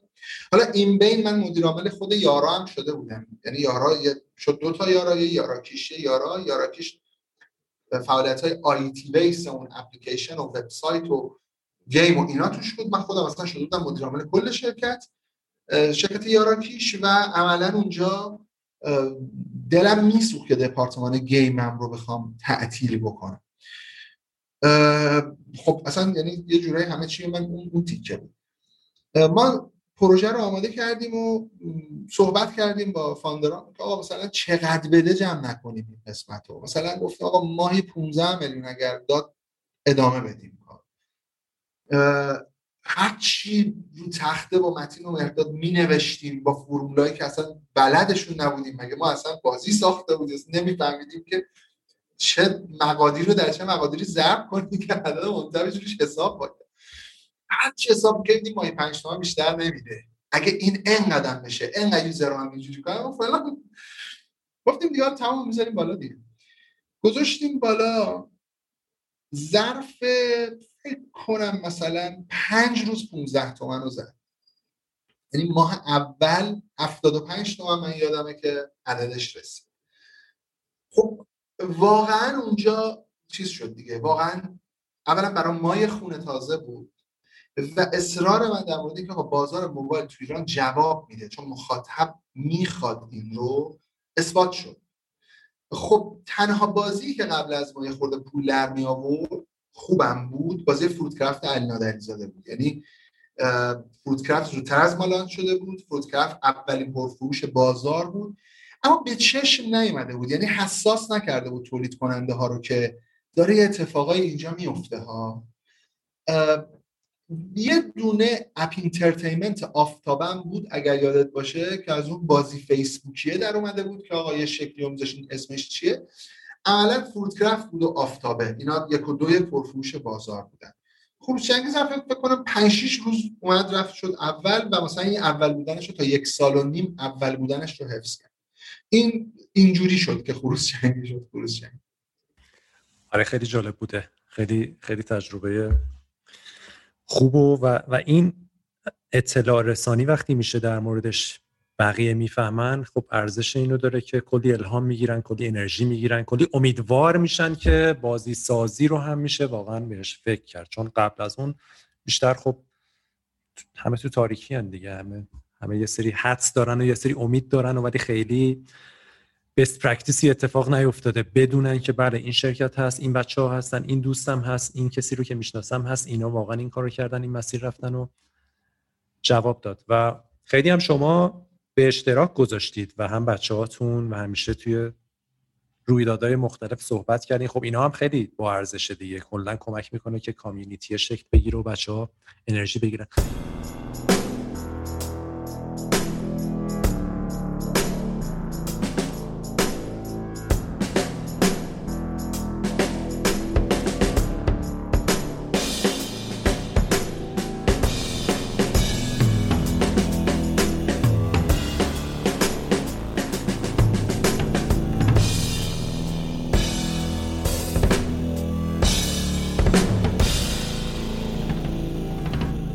تا امروز چند تا بازی منتشر کردید؟ بازیهایی که تولید کرده باشید و منتشر کرده باشید. چند وقت پیش داشتم میشمردم فکر کنم 24 یا 25 تا بازی. 24 5 تا. آره 24 5 تا بازی شد. ما خیلی متنوع بازی تولید کردیم. یعنی خیلی پخش و پلا و واقعا آزمون خطایی بوده خیلی زیاد. هیچ کدام بازی سردستی که حالا یه چیزکی باشه و اینا نبوده. البته یکی دو تاش هم منتشر اصلا نشد. تمام نشد که منتشر بشه. ولی ولی میگم مجموع کارهایی که ساختیم 24 5 تا عنوان بوده. باز خب موفق ترینش جنگی بود. تا قبل از این سه چهار تا اخیری که الان دارن نتیجه خوبی میدن موفق ترینش جنگی بود. این بین داشتیم چیزایی که یه قله های کوچولویی رو زدن. اما در مجموع دو پیک و اون در اتفاق رخ نداده. غیر از حالا میگم دو سه تا اخیر دیگه. سالی که شروع کردین سال 90 بود 90 91 خب الان نزدیک ده سال هست که دارین فعالیت می‌کنین. توی این ده سال هم خب بالا پایین داشتین یادم اتفاقا با هم صحبت هم می‌کردیم چندین سال پیش. شما می‌گفتی که به خاطر این عشق و علاقه هست که نگه داشتیم استودیو رو ولی اگه اینجوری نبود و می‌خواستیم دو دو تا چهار کنیم شاید واقعا تا الان ده بار بسته بودیم. ولی نگه داشتیم نگه داشتیم و به نسبت هم شما همواره تجربه های موفقیت آمیز داشتید و رو به رشد بودید و امروز هم فکر می‌کنم باز جایگاهتون قویتر و استوارتره چی اگه بخواین این ده سال رو نگاه کنین به نظرتون چی باعث شده که بتونید کارهای خوب بکنید بمونید و موفق باشین؟ الان اگه بخوایم بگیم آقا ما صنعت بازی داریم یا نه نگاه می‌کنیم ببینیم چند تا شرکت داریم که از مثلا 7 سال پیش تا الان موندن. که شاید بتونیم در مورد آینده هم بگیم خب در آینده هم شاید یه سری از شرکت همون بمونن پس بله می‌تونیم صنعت داشته باشیم می‌تونیم امیدوار باشیم. خب یکی از این شرکت هایی که به اندازه انگشتری دست شاید بشه مثال زد تعداد شرکتی که موندن از قبل. یکیشون خب طبیعتا شمایی که قوی هم کار کردیم. به نظر شما چیا مهم بوده که این اتفاق افتاده؟ اول دقیقا میشه ده سال. چون ما 89 شروع کردیم تا 90 مثلا اون فارمارینا رو رفتیم شکست خوردیم از 90 با اون تیم شروع کردیم با اون تیم ستایه تا مثلا 91 خلاصه داستان اینجوری داشتیم. الان دقیقا چون دیما هم تاریخ ثبت البته شرکت جدیدمون ما معمولا جشن سالگرد شرکت رو دی می‌گیریم یعنی مثلا دی ما جشن ده سالگی رو گرفت. ببین ما نمی‌دونم مردم دنیا اینجوری هم. چون خیلی وقتا میگیم ما ایرانی ها ما ایرانی ها خیلی هم خبرم نداریم. واقعا شاید همه بشر خصلت ها بعضی از خصلت رو داشته باشه. نمیشه هی هم بچسبونیم ما ایرانی ها ولی حداقل چیزی که ما دور زیاد می‌بینیم ما خیلی علاقه منده به معجزه و shortcut و انفجار و big bang و شانس و لاتاری و اینایی. یک شبه صد سال رفتن دیگه. آره خیلی به این موضوع علاقه مندیم. یعنی سه دفعه طرف مثلا توی شرکت های هرمی باخته دوباره مثلا باز میگه شاید شد مثلا میره دوباره تو هرمی چهار. این اتفاق یا الان این پیجای بت که خیلی زیاد شده این همه میگن آقا کلاوردارن فلان ولی خب واقعا دارن هنوز در میارن دیگه دارن کار ببین هیچ کاری بی زحمت به بی صبوری نتیجه نمیده. کار روزایی داره که آدم توش زار می‌زنه. واقعا آدم زار آدم یه ذره غیرت به کارش داشته باشه و اینا واقعا شد واقعا اشکش در میاد. حالا یا در ظاهرم در میاد یا از درون واقعا هم گریه من مهمترین فاکتوری که در مورد مدریک می‌دونم اینه که آقا ما واقعا پایداری کردیم طی این سالها. نه فقط شخص من حتی سرمایه گذاری که پای کار بوده. حالا خود من که دل سرد نشدم و هی امید رو به اون دادم که آقا میشه دوباره فکر دیگه. هر بار شکست خوردیم بلند شدیم این برابر نگاه کنیم چی چی داریم اشتباه می‌کنیم داریم چه اتفاق. و بهبود مستمر یعنی مدل شما کایزن میگن چی میگن؟ یک بهبود مستمر رو ما توی کارمون داشته باشیم. ببین الان چیزی که من توی مدریک بهش مینازم محصول نیست. حتی خروس جنگی نیست محصول موفق الان اون نیست. pipeline همونه یعنی چیزی که الان از مدریک منو خوشحال می‌کنه اینه که مدریک داره یک مجموعه pipeline ه که اینا کار می‌کنن تکرار پذیرن و حتی مجموعه رو scalable کردن. یعنی مجموعه که الان 70 75 نفر آدم توشه این من تا 300 350 رو تضمینی می‌دونم که با همین فرایندها بدون اینکه کار از دست در بره می‌تونه scale بشه. خب؟ یا مثلا 5 تا 4 تا پروژه همزمان 5 تا پروژه همزمان داره این تا مثلا 15 تا هم به راحتی می‌تونم بگم که 15 20 تا هم به راحتی می‌تونم بگم بدون آسیب می‌تونه بزرگ بشه. این علت اصلی رو من این می‌دونم یعنی صبوری امیدوار بودن خسته. بعضی مثلا خیلی زود خسته میشن خیلی زود ناامید میشن هم عوامل بیرونی رو در شکست و موفقیت خودمون مؤثر می‌دونن.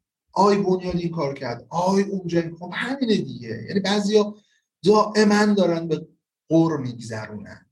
بعد به جاش باید رفت دعوا کرد باید اعتراض کرد باید پشتی گرفت باید مثلا باید این اتفاقا بیفته. اما اگه زیادی بشه وقتت رو یه جوری می‌گیره. اولا خودت رو قانع می‌کنی که علت اگه ما نتونستیم علتش اونه. خب حالا علتش هر چی که هست. تش خروجی که نتونستی دیگه. یعنی خروجی چی؟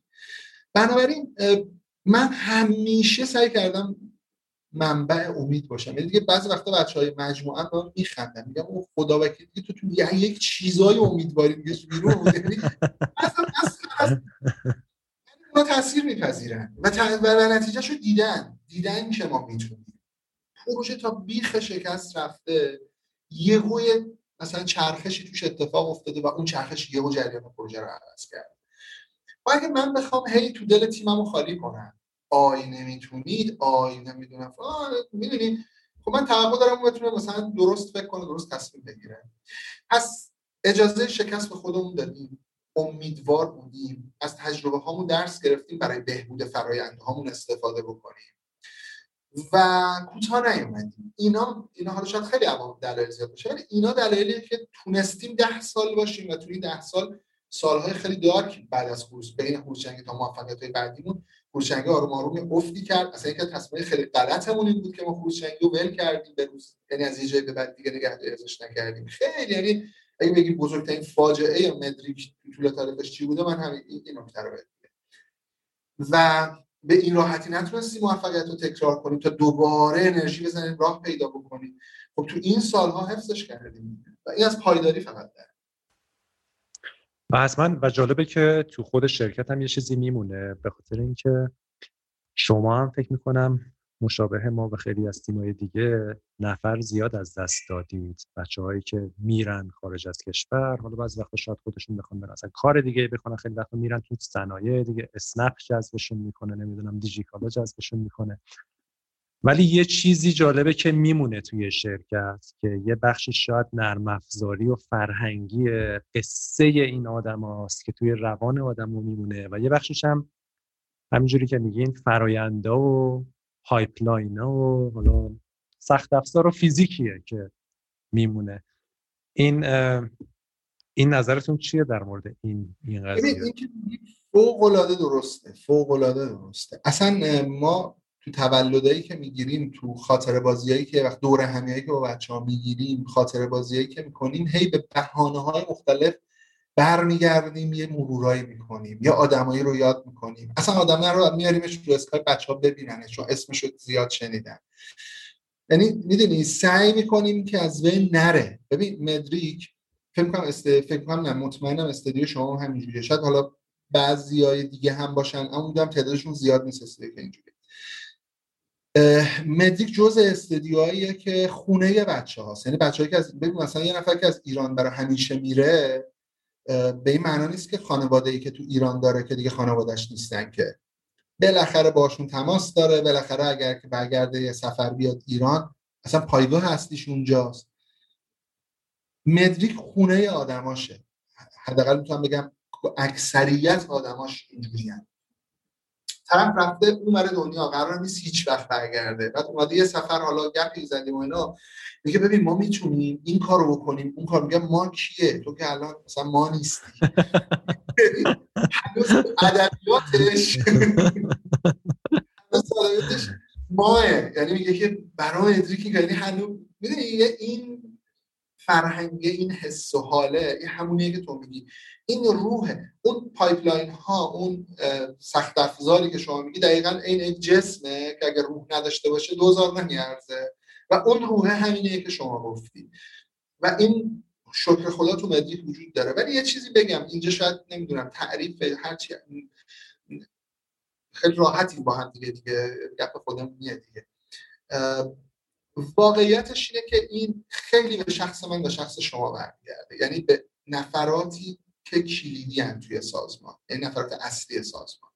یعنی مثلا تو مجموعه من مثلا به مهرداد آشتیانی برمیگرده به من برمیگرده به کسایی حالا محمد امینی هم از ما جدا شد دیگه محمد امینی هم تا وقتی که مثلا خب بچه هایی که قدیمی هن کلیدی هن مؤثرن تو مجموعه شما, شاید مثلا خودتی یا بچه های دیگه که به نزدیکن یاسر اینا اینا می‌سازن این روح رو. این روح نه ابلاغیه نه آینامهیه نه مثلا اصلا اینا توش نیست که معنا دارش بسیار صد درصد همین جوریه. صد درصد بله وقتی هم که گپ می‌زنیم و صحبت می‌کنیم با بچه ها مشخصه که قضیه چیه و خیلی قصه هایی هست توی تیما و همه تیما تا حدی از این قصه های جالب دارن و این فرهنگ های خوبی که ساخته میشه و اون علاقه ای که بچه ها به شرکت ها پیدا می‌کنن. و جالبه که از اونور بیرون خب شیطنت ها و اذیت های هم زیاده دیگه و صحبت های مختلف پشت تیم و پشت شرکت ها و بخوان. شما هم فکر کنم کم نداشتین ما هم درگیر این چیزها هستیم دیگه تا حدی. اینا نظرتون چیه؟ نظرتون طبیعیه؟ آیا تو ایران بیشتر این اتفاقا میفته چون تا حدی حاشیه همه جای دنیا خب علاقمند به حاشیه هستن دیگه و دوست دارن بیشتر حاشیه درست کنن. ولی یه ذره انگار تو کشور ما بیشتر. اتفاق میفته. نظر شما چیه؟ به نظرم کشور ما آره یه ذرم شاید شرق کلا بیشتر از غرب این اتفاق توش میفته. یعنی یه ذره به فرهنگ ملت هست. مثلا من با چینیا خب یه خود کار کردم. مثلا نگاه می‌کنی این ماجرا تو اونا هم مثلا یه خورده پررنگه. یعنی خال زنک بازی توشون جواب میده. مثلا تو غرب مثلا ما یه چینی بود می‌خواستیم باش راجع به موضوع صحبت بکنیم. می‌دونستیم این مثلا به یه آدمی خیلی هست. می‌خواستیم سر به سرش بذاریم. مثلا شروع کنیم راجع به اون تعریف کردن. این مثل سیر و سرکه مثلا مثلا این هم دارن توی مثلا غرب خب کشور با کشور ممکن خیلی فرق بکنه. مثلا فرانسوی ها یه ذره ماهیت خاله زنکی توشون. تو فرهنگشون هم کاری کارشون هم. مثلا قلیز آلمانیا خیلی کمن توی این فضاها نیستن.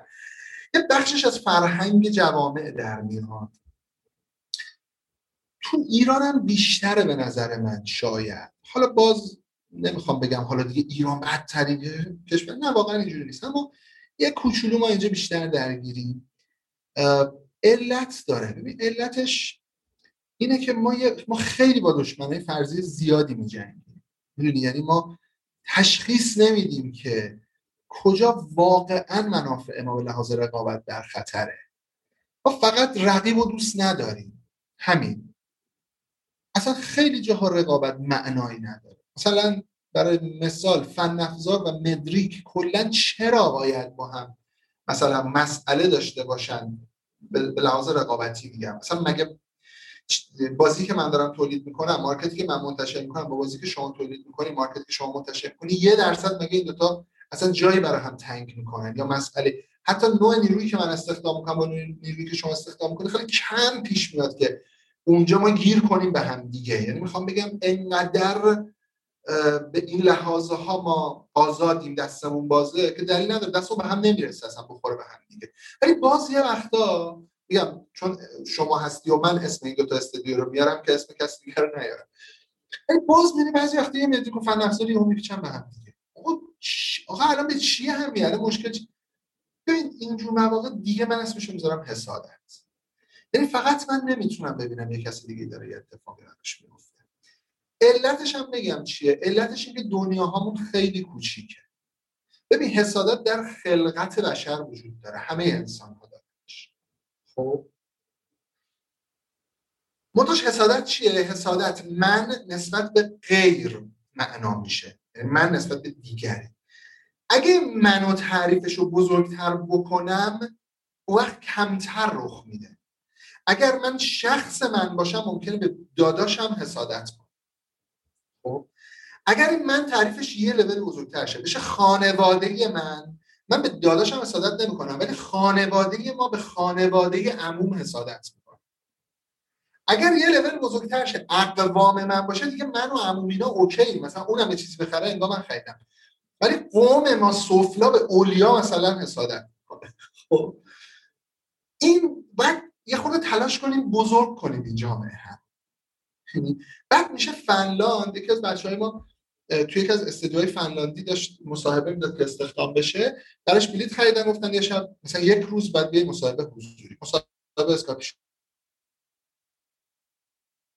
انجام دادن یه روز رفت فنلاند مصاحبه داشت. بعد اتفاقی اونها رویدادی ظاهرا دارن که حالا من از اون شنیدم. این رویداد چیه؟ این رویداد اینه که اینا مثلا ماه یه بار دو ماه یه بار کل صنعت گیم که دور هم جمع میشن با هم دیگه یه مهمونی سر پای مثلا نوشیدنی و چه می‌دونم مثلا غذای میان وعده یکی گپی بزنن با هم بعد اینو دعوتش کرده بودن مثلا تو هم با ما بیا. ببین داره نیرو استخدام می‌کنه. به ده تا شرکت دیگه آدم رو معرفی می‌کنه. بعد نکته با تر نظر اونا رو می‌خواد. این سوال که آقا مثلا به اونا خب بالاخره تو یه سال اینجا کار کنی ممکنه بری استودیوی دیگه. تو داری وارد صنعت گیم ما میشی. بعد به درد همه ما بخوری. ببین می‌خوام بگم نگاه تا کجا بزرگ شده که این منه از شخص من از تیم من از استدیوی من رسیده به صنعت گیم من بعد دیگه اینجا اصلا اون چالش معنا نداره اصلا کسی برای کسی جفا نمیده چون اگر امیر فصلی الان موفق بشه دقیقا انگار من موفق شدم. اگه واقعا اینو عمیق آدم ادا بخوام در بیارم. عمیق این بره تو ذهن من.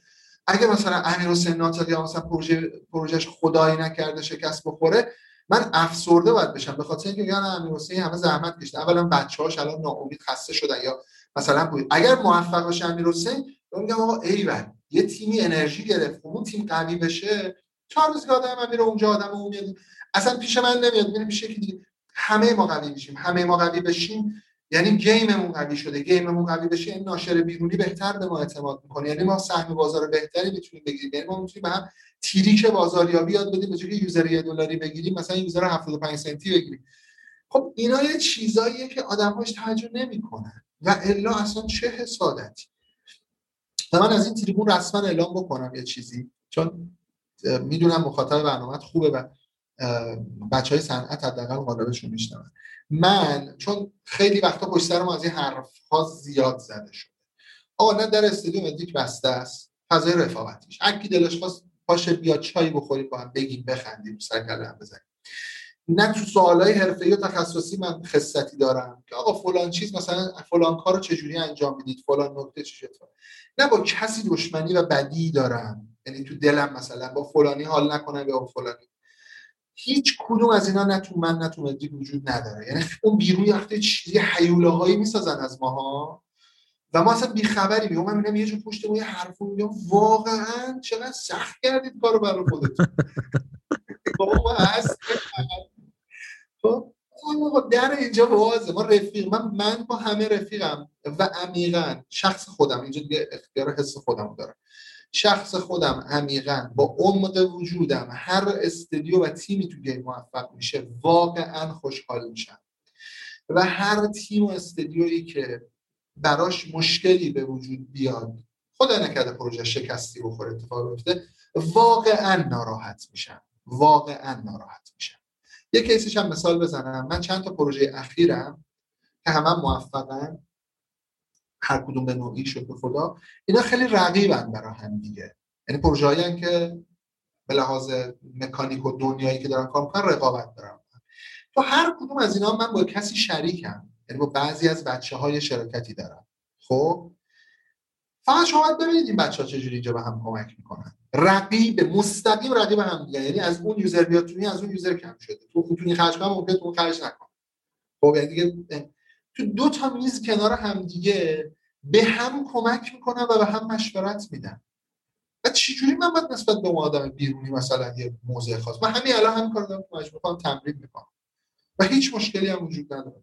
ببخشید خیلی طولانی خیلی عالیه. خیلی موضوع زیبایی رو گفتین. اینی که من خودم و مرزای خودم رو کجا می‌بینم؟ تو خودمه تو خانوادمه یا توی مثلا شرکتمه تو شهرمه؟ چون که دقیقا همین جوریه و من اتفاقا چند روز پیش با بچه ها صحبت می‌کردیم داشتم احساس می‌کردم که انگار انگار تعریف ویلنا آدم بدا موجود بدای فیلم ها با قهرمان ها خوبا دقیقا توی همچین چیزیه. قهرمانه این دامنش خیلی دامنه افرادی که خودیان براش بزرگتره بنابراین خیلی بیشتری می‌تونه برسونه به آدمای بیشتری. اون آدم بدا معمولا دامنشون کوچیک و کوچیکتر میشه. بنابراین برای اون دایره افراد دورشون خیرن قهرمانن. دارت ویدر جنگ ستارگان هم قهرمانه برای اون افراد خودش. ولی طبیعتا چون این خیلی کوچیکه دیگه به بقیه نمی‌رسه و خیلی خیلی هم استعاره هم هم به نظرم خیلی دقیق گفتین و اتفاقا آدم وقتی فکر می‌کنه میگه مایی که تو ایرانیم. از رو در مورد همین بحث صنعت گیم رو بیایم روش تمرکز کنیم. در مورد گیم انقدر واقعا یتیم افتادیم نسبت به دنیا. نه کسی با من قرارداد میبنده نه رد و بدل مالی میشه نه اجازه داریم از تکنولوژی ها استفاده کنیم نه اجازه داریم تو فروما بریم همه چی رو ما بستن به خاطر اینکه ایرانیم. پس توی همچین شرایطی تو هر فیلمی بود این آدما می اومدن با هم دیگه تیم می‌شدن و متحد می‌شدن و بر علیه اونایی که اومدن اینقدر دارن بهشون فشار میارن. حداقل یه کاری می‌کردن می‌گفتن آقا ما اومدیم دست به دست هم دادیم. این بازی رو تولید کردیم. چشتون کور افتخار می‌کنیم که تو ایران داریم این کار رو انجام میدیم. ولی یه مقداری رنگش کمه متاسفانه این اتفاقه. دوست دارم نظر شما رو بدونم. من یه حدسم این بود که کمتر از همدیگه خبر داریم. کسایی که داریم کار می‌کنیم کمتر حقیقت رو می‌دونیم و وقتی که خبر نداریم و ارتباط نداریم دقیقا همون جوری که با بنیاد وقتی صحبت کردیم ارتباط نباشه. یه فکرایی میشه هم تو بنیاد در مورد بازی سازا هم بازی سازا در مورد بنیاد.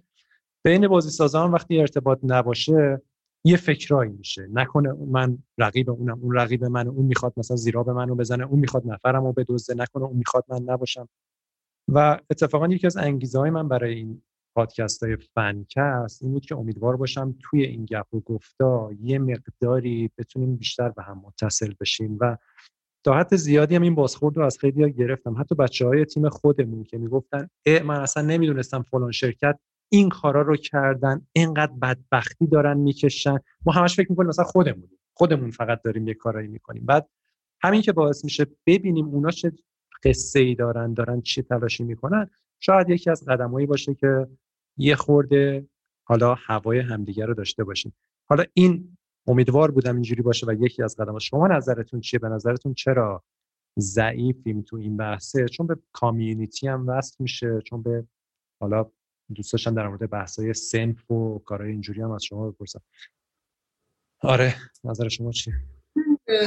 اولا مرسی خیلی خیلی توضیح خوب بود. باز بخشیش من بخشی از این از بلوغ می‌دونم. من احساس می‌کنم الان یکم بلوغه بهتر شده.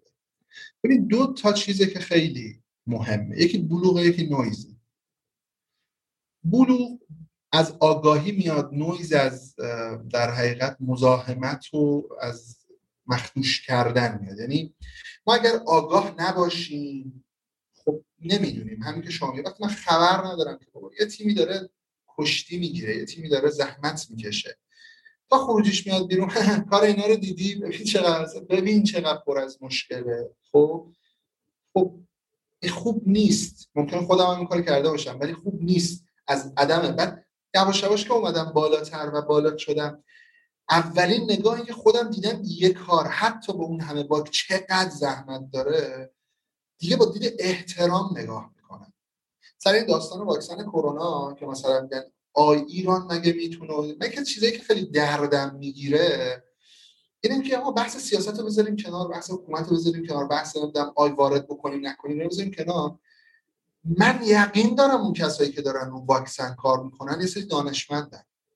همین مدیر نمی‌تونه بره بشه. مثلا مدیر دولتی که نمی‌تونه بره بشه تو آزمایشگاه واکسن کشف. دانشمنده مملکت خیلی باید مواظب باشیم با این حرفا زخمیشون نکنیم. چون آدمه میگه آقا من موندم توی مملکت دارم یه کاری می‌کنم که اگرم نتیجه بده جون تو نجات پیدا می‌کنه. خب؟ خب ولی ما حواسمون نیست داریم آدم رو زخمی می‌کنیم. یه جماعتی که دارن زحمت می‌کشن داریم نابود می‌کنیم. خیلی باید مواظب حرف زدن باشیم. واقعا میگن تو قیامت آدما نصف بیشتر جایی که بابتش باید بسوزن به خاطر زبوناشون. چون با این زبون خیلی کارهای عجیب غریب میشه کرد. آسیبای زیادی میشه این داستان اینجوریه. من هرچی به بلوغ می‌رسم بیشتر کار کردم دیگه هر چیزی میاد دستم اینقدر راحت نمیگم. بابا این چیه؟ بابا اینا کیان؟ اینا چی میگن؟ من می‌فهمم معمولی ترین کارم خیلی زحمت برده. کار شده. حالا نتیجه نداده پرفکت در نیومده. قرارم نیست در بیاد با اولین دومین کار. خب؟ پس یه ذره این بلوغه عدم آگاهی باعث میشه که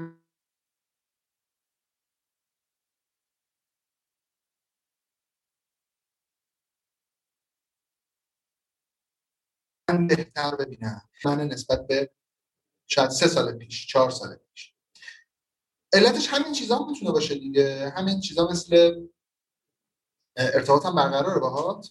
بله یه لحظه یه چند ثانیه قطع شد ولی الان الان خوبه.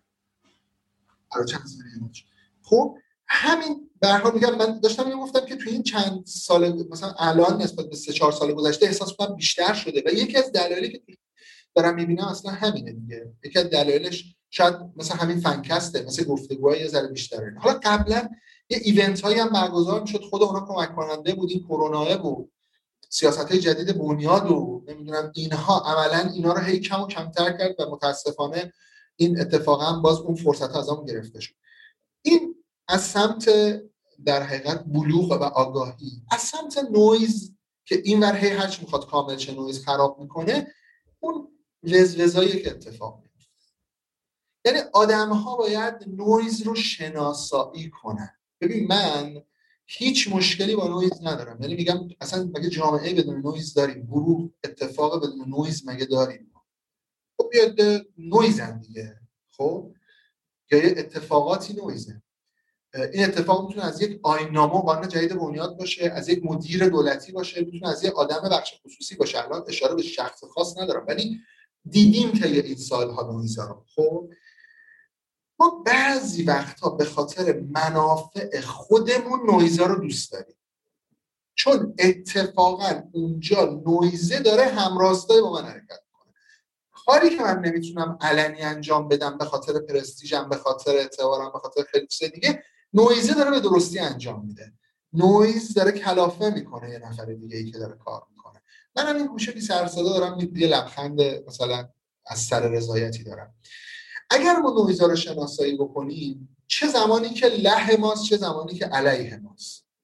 و بهش بها ندیم خود به خود واقع آدم های واقعی کلونی درستی کنار هم جمع می‌کنن. یعنی خود به خود آدم کنار هم قرار می‌گیرن. این تنها چیزی است که میگم حالا نویز چیکار می‌کنه؟ نویز معمولا کاری که انجام میده اینه که میاد و ارتباطات رو مخدوش می‌کنه. چیز دیگه پارازیت. این پارازیت چیکار می‌کنه؟ من یه گیرندم یه فرستنده. جفت سالمن. هیچ کدومش مشکل ندارم. یه پارازیتی داره این مثلا همه چیز رو به هم اختلال ایجاد می‌کنه. پارازیت ها رو ما باید شناسایی کنیم. پارازیت ها فقط هم عوامل بیرونی ندارن. خیلی وقتا پارازیت ها درونیه. توهمات ماست تخیلات ماست. اون پارازیت ها بعد که آقا من یه جایی فکر کنم مثلا فصلی مثلا با من بده بدی کرده یا مثلا حال نمی‌کنه. از یه توییت مثلا یه برداشت دو پهلویی می‌کنم اینجا احتمالاً خواسته به من یه مطلقی بده به خدا ساده ترین کارش اینه که من گوشه بردارم به امیر میگم امیر حسین ما منظورت چیه؟ مثلا این من بود یعنی اصلا قر بزنم می‌دونی؟ ولی حرف بزنم. باور کن حل میشه. خیلی وقتا همه مسائل از اینجا در که ما اون پشت داریم حرف می‌زنیم. ولی یک بار رو درون طرف حرف نمی‌زنیم خیلی کسایی که تالا پشت من خیلی حرف زدن و از من حیولا ساختن نه یک بار منو دیدن نه یک بار صدای منو شنیدن نه یک بار یه دیالوگ از من شنیدن. بعد من برخورد کردم باشون دیگه. مثلا طرف اومده گفتی بابا من ببخشید من واقعا همیشه فکر می‌کنم تو فلان بعد آدم جذب کردیم مثلا میگه من همیشه هم بیزار بودم به خاطر اینو اینو اومدم اینجا عجب چقدر داستان متفاوته.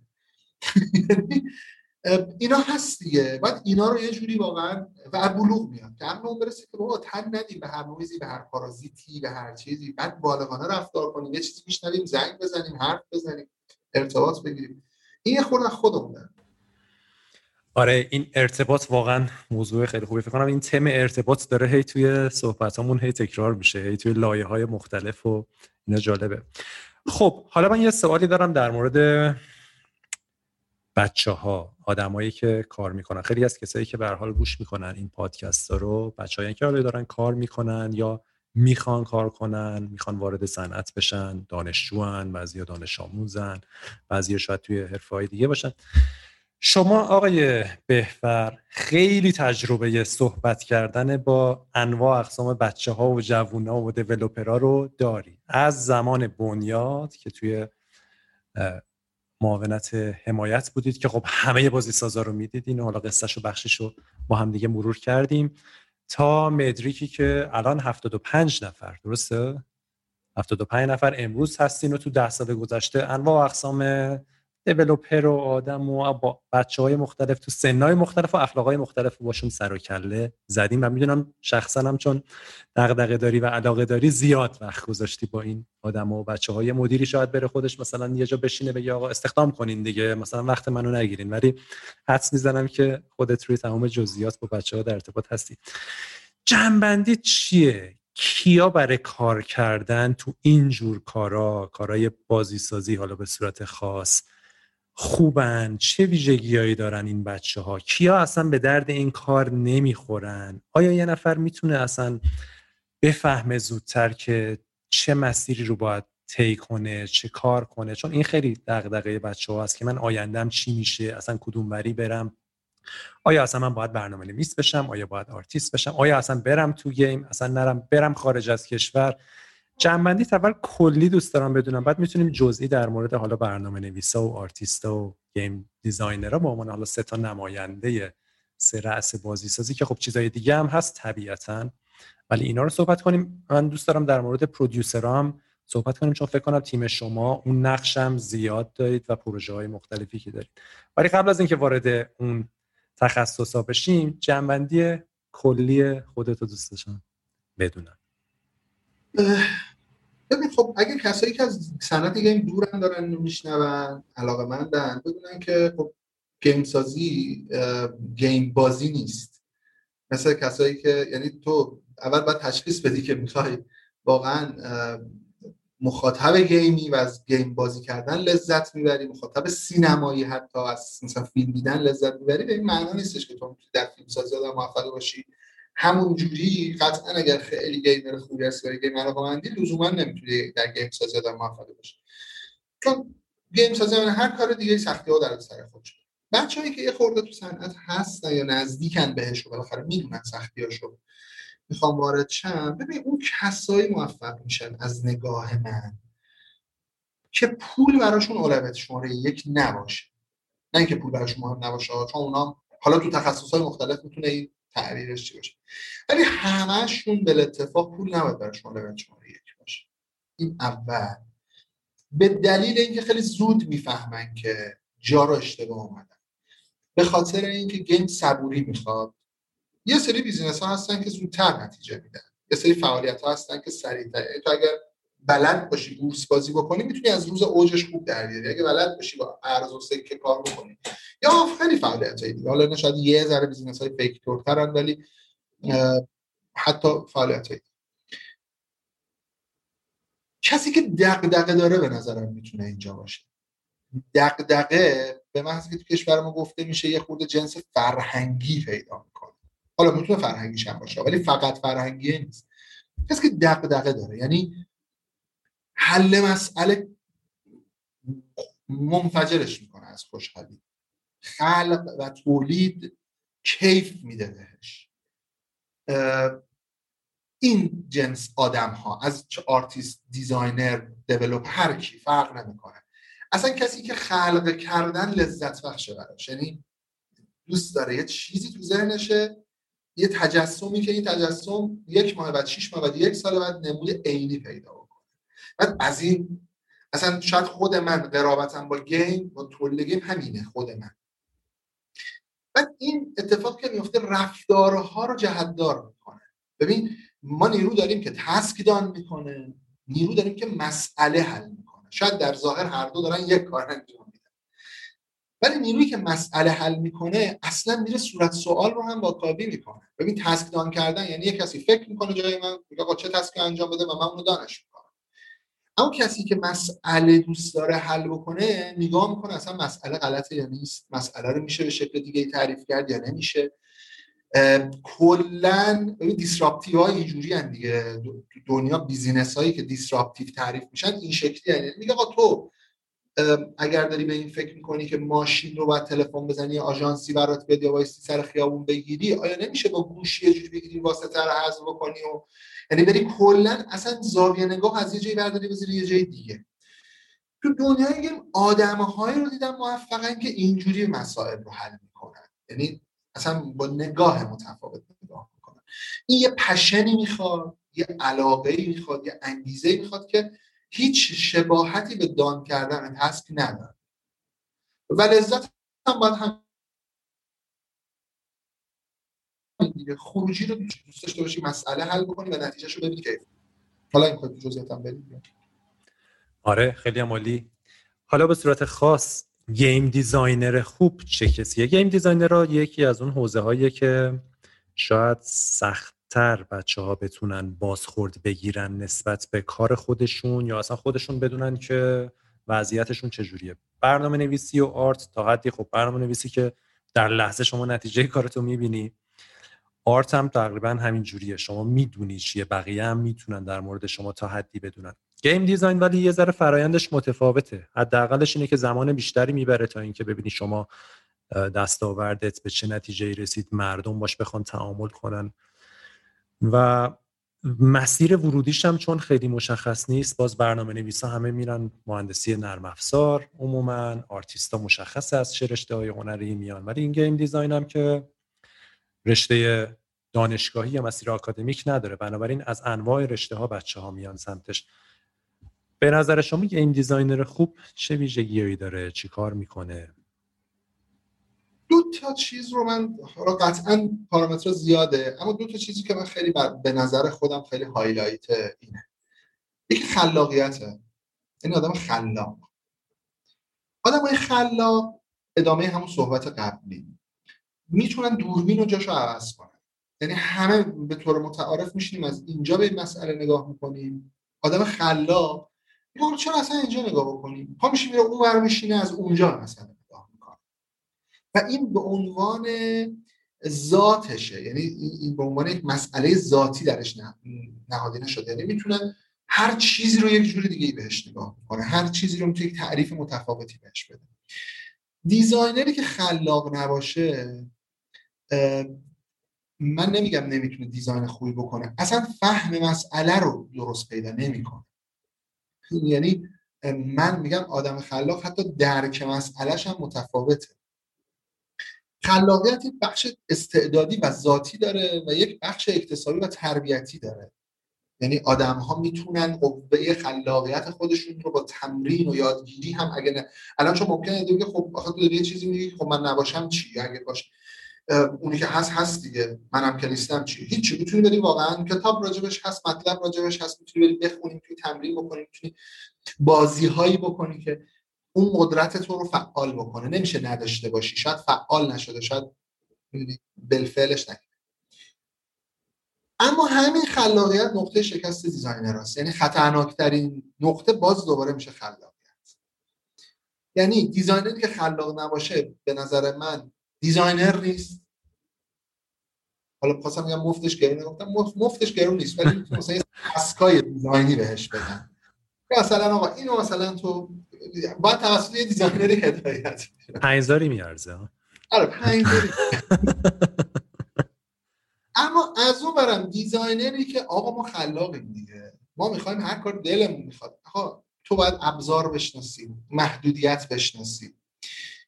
تو باید اصلا بدونی که خلاقیت رو خیلی جاها بشر نمیپسنده. ببین یه دفعه با مهداد هم چرخش گپ زدیم برای رفرنس داشتیم صحبت می‌کنیم گفتش که انسان یه جاهای خلاقیت چیزی که خلاقانه است روش ارتباط برقرار نمی‌کنه. مثلا تو تبلیغات تو تکرار رو می‌بینی خیلی وقت انجامش میدن. علتش اینه که بر اساس ژنمون دی مون که باید مواظب می که اجدادمون مواظب می خورده نشن همیشه حس خوب نسبت به چیزی پیدا می‌کنن که عقب میشناسنش. چون می‌دونن که آقا این به من آسیبی نمیرسونه این منو نمی‌خوره. اگر یه چیزی بوده که نمیشناختنش ازش وحشت می‌کردن. خب یعنی انسان برای بقای خودش این حس ها رو در درونش داشته. بنابراین خلاقیت هم بی حساب و کتاب به درد نمی‌خوره. یعنی اصلا کاملا نه تنها به درد که اثر معکوس می‌ذاره. پس designer ی که هم خلاقه هم خلاقیت کنترل شده داره. یعنی می‌دونه خلاقیت رو چجوری ازش استفاده بکنه این میشه designer. یه آدمی میاد میشه جلو من من خلا من این ایده رو دارم اون ایده رو دارم. میگم آقا ایده رو به خدا هیچ کی نگاه هم نمی‌کنه. تو بگو ته خلاقیه. این همه کار درجه یکی که متفاوت بوده تو دنیا اتفاق افتاده. شاید سالها گذشته تا نتیجه داده. یه مثال بی ربط بزنم شرکت سامسون سامسونیت همین کیف و چمدون درست می‌کنه. سالی که برای اولین بار چرخ می‌ذاره زیر چمدون یک دونه از چمدوناشو نمی‌تونه بفروشه. همه اینا انبار میشه. ده سال بعد می‌تونه اونو بفروشه. یه کار خلاقانه است دیگه. اما بازار نمی‌خواسته. حالا بازار چرا نمی‌خواسته؟ یه فرهنگی تو جامعه بوده که مثلا زشت چمدون. چرخ خانوما تو فیلم ها میدی خانوم باید بره آقا باید چمدون بگیره دستش. آقایی که یه چمدون نمی‌تونه بگیره دستش چه مرد قویه واسه این زن؟ فرهنگ نگاه کن کجاست. و اینو بیریخ می‌دونستن. میگذره تا سالهایی که زن یواشاش مفهوم استقلال پیدا می‌کنه که من نیاز به هیچ مردی ندارم. سفرم می‌خوام بدم چمدونم خودم برم. نهایت چمدون چرخدار می‌گیرم پشتم می‌کشم. ببین خواهم بگم خلاقیت همینجوری من درتی بگم آقا خلاقانه یه ایده خلاقانه پس میتره کنم پس من آدم خفنیم اینجوری نیست.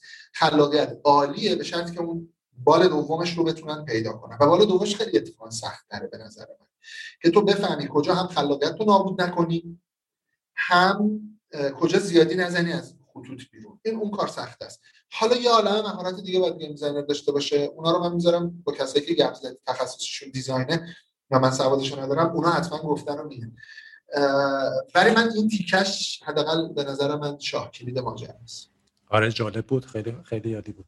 آره چون این دیده رو به حال دیده از بالا رو نسبت به همه اینا داشتی توی این سالها خیلی خوبه. اون مهمترین موضوعی که می‌بینی و خیلی از فکر می‌کنم توانایی هست که هم می‌تونن مثبت باشن و هم منفی. حالا جالبه که خلاقیت هم کمتر باز میشه. معمولا خلاقیت رو به عنوان جنبه مثبت همه در نظر می‌گیرن.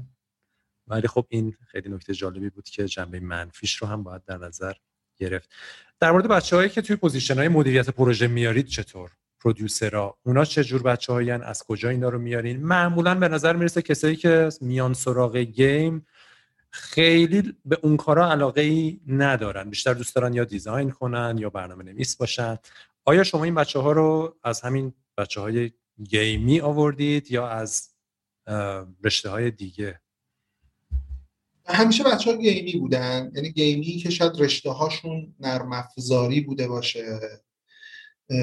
یا بعضا یعنی سه تا گروه رو من باشون حداقل کار کردم. بچه‌ای که تجربی خودشون بازی ساز بودن. بچه‌ای که نه کاملا آدمای نرم افزاری بودن. از بچهای game design هم اومدن به این سمت تو تیمایی واقعیتش اینه که بچه‌هایی که از game design اومدن خیلی ناموفق نبودن نتیجه دادن ولی خیلی هم موفق نبودن. به خاطر اینکه به نظرم مدیریت پروژه با design یه جاهایی باید دعوا کنن. producer ها یه جاهایی باید کلنجار برن. سخته یه game designer خودش رو محدود کنه به اون نگاه مدیریتی. اگر بکنه این رو از دست میده. یعنی یه ذره فضا فضای سختیه. خیلی اگر خودش game designer نباشه تو نقش producer باشه و game designer داشته باشه خیلی راحت حرفا اینو میپذیره در حالی که باید کلنجار بره تا این نقطه بهینه رو پیدا بکنه و اون کارا رو نمی‌کنه. ولی به هر حال نتیجه دادن. بچه هایی که کار مدیریت صرفا بشناسن من تا حالا غیر از خودم که همشه درگیر این موضوع بودم ولی خب هیچ مف... role من هیچ وقت پرودیوسری نبود. شاید اوایلم یه خورده این کارا رو ولی شاید خود مهداد آشتیانی یه نمونه خوبشه دیگه. مهداد یه آدم نرم افزاری کاملا نرم افزاری. ولی به این دنیا هم به گیم آشناس هم مطالعات مدیریتی خیلی زیاد انجام داده. یعنی دانش مدیریتی خودش خیلی ارتباط داده. فنی هم می‌شناسه. بچه های خوبن که حداقل یک زل از این مثلث رو دانشش رو داشته باشن. یعنی به یه زل نزدیک باشن. حالا بچه های نرم افزاری معمولا موفق ترن چون تفکر سیستمی رو هم بلدن یه ذره منطقه های ریاضی رو هم می‌فهمند و دو تا چهار ها رو هم درک نسبت بهش دارن. زمان رو نسبت بهش درک دارن. ببین نمیشه به آدمی که کار خلاقه می‌کنه عموما عموما آرتیستا و دیزاینرها کار خلاقه دارن می‌کنن. البته که برنامه نویسا هم نوعی کار خلاقه دارن می‌کنن اما به هر حال ماهیتش خیلی فرق می‌کنه. کسی که کار خلاقه می‌کنه سخت به ددلاین پایبند کردنش سخت نمی‌دونم محدود کردنش به ازاری چیزها. حالا فکر کنید خودش بشه مبصر کلاس. می‌دونی؟ یعنی عملا اون کلاس از دست رفته است. کار وقتا می‌کردن. برای بر مبصرا یه ذره شر و شورا رو بعضی وقتا میذاشتن مبصر آره از اون جواب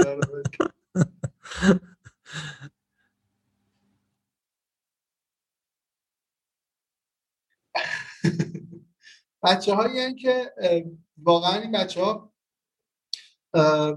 یکی از جنبه ها ویژه تر نرم افزار رو بهتر بشناسن. یعنی من اسکرام حتی اسکرام مسترام هم که یه ذره ماهیت جمع جور کردن کار و برنامه ریزی کار دارن هم بچه هایی که سابقهشون نرم افزاریه. یعنی از دنیای نرم افزار به این نزدیک شدن. اما ببین یه چیزی بگم همه اینا کنار.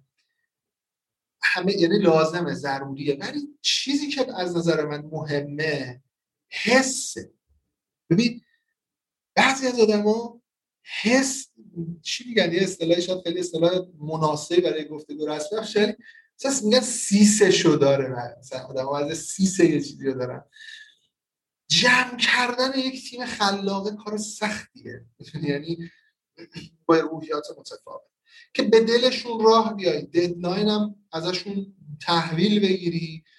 بعد از اون طرف به business هم فکر کنید یعنی به نتیجه data هم تحلیل کنی و از data نتیجه منطقی بیزینسی بگیری و حتی دیزاینی بگیری و این رو منعکس کنی بدیم من آدمهایی رو بیشتر دیدم موفقن که این حسه رو دارن. یعنی من مثلا اگه به خودم بگی که حالا یه کوچولو دیگه حالا خیلی آدم موفق مثلا یه کوچولو بگی که مثلا دلیل موفق میگم من خیلی مطالعه کردم خیلی حتی درس خوندم تو زمینه‌اش هم. ولی واقعیتش اینه که اونام خیلی کمکم کرده خیلی ضروری و لازم بوده اما تش یه چیزایی هم در درون دارم که اون ناخداگاه دلسوزی به موقع ایجاد می‌کنه عصبانیت به موقع ایجاد می‌کنه. یعنی کلنجار رفتن رو برام راهش رو هم نشون میده. آدمی که اینا رو داره یعنی من خیلی وقتا با یه کسی که پرودوسر می‌خوام انتخاب بکنم یه ساعت گپ می‌زنم به شما میگم می‌تونه پرودوسر خوب بشه یا نه. خیلی این روش درستی نیست. هیچ هم چه روشی توصیه نمی‌کنه. اما می‌تونم بفهمم این آدم چی براش مهمه چی براش مهمه. کسایی که می‌خوان حالا از حرف ما یه چیزی رو برداشت بکنن یا شاید این چیز خوبی نیست. خطکش خوبی نیست. نمی‌تونم اگه می‌خوام با یکی کار کنم بردارم بیارم پیش من بگن یه ساعت با این حرف بزن بنابراین بخواد نتیجه بگیرن؟ من ریاضیش بکنم اینه. من به نظرم آدمایی که یه ذره جنبه مهندسیشون بالاتره حالا نمیگم برنامه نویسی ولی جنبه مهندسیشون بالاتره دو خود game رو می‌شناسن و ترجیحاً قبلا کار game کرده باشن. یعنی یه کلنجاری تو فضای game رفته باشن. حالا تو تیم دانشگاه بوده تو تیم می‌دونی یعنی این فضا رو باش. تو تیم پروژه قبلا بوده باشن. چه اون پروژه موفق بوده باشه چه ناموفق. چون هر کدومش یه جوری درد و آدمایی که اهل برنامه ریزی باشن یعنی بلد باشن بدونن برنامه یعنی چی و چجوری باید برنامه اینا پارامترهایی که من رو producer خیلی مهم این صحبت آخری که کردی خیلی به نظرم مهمه و آیا مرتبط میشه با بحث رهبری و leadership چون leadership یه روحی است که توی آدما باید باشه که در وهله اول انگار خودشون رو می‌تونن مدیریت کنن بعدم می‌تونن رو بقیه تاثیر بذارن تاثیرهای مثبت بذارن.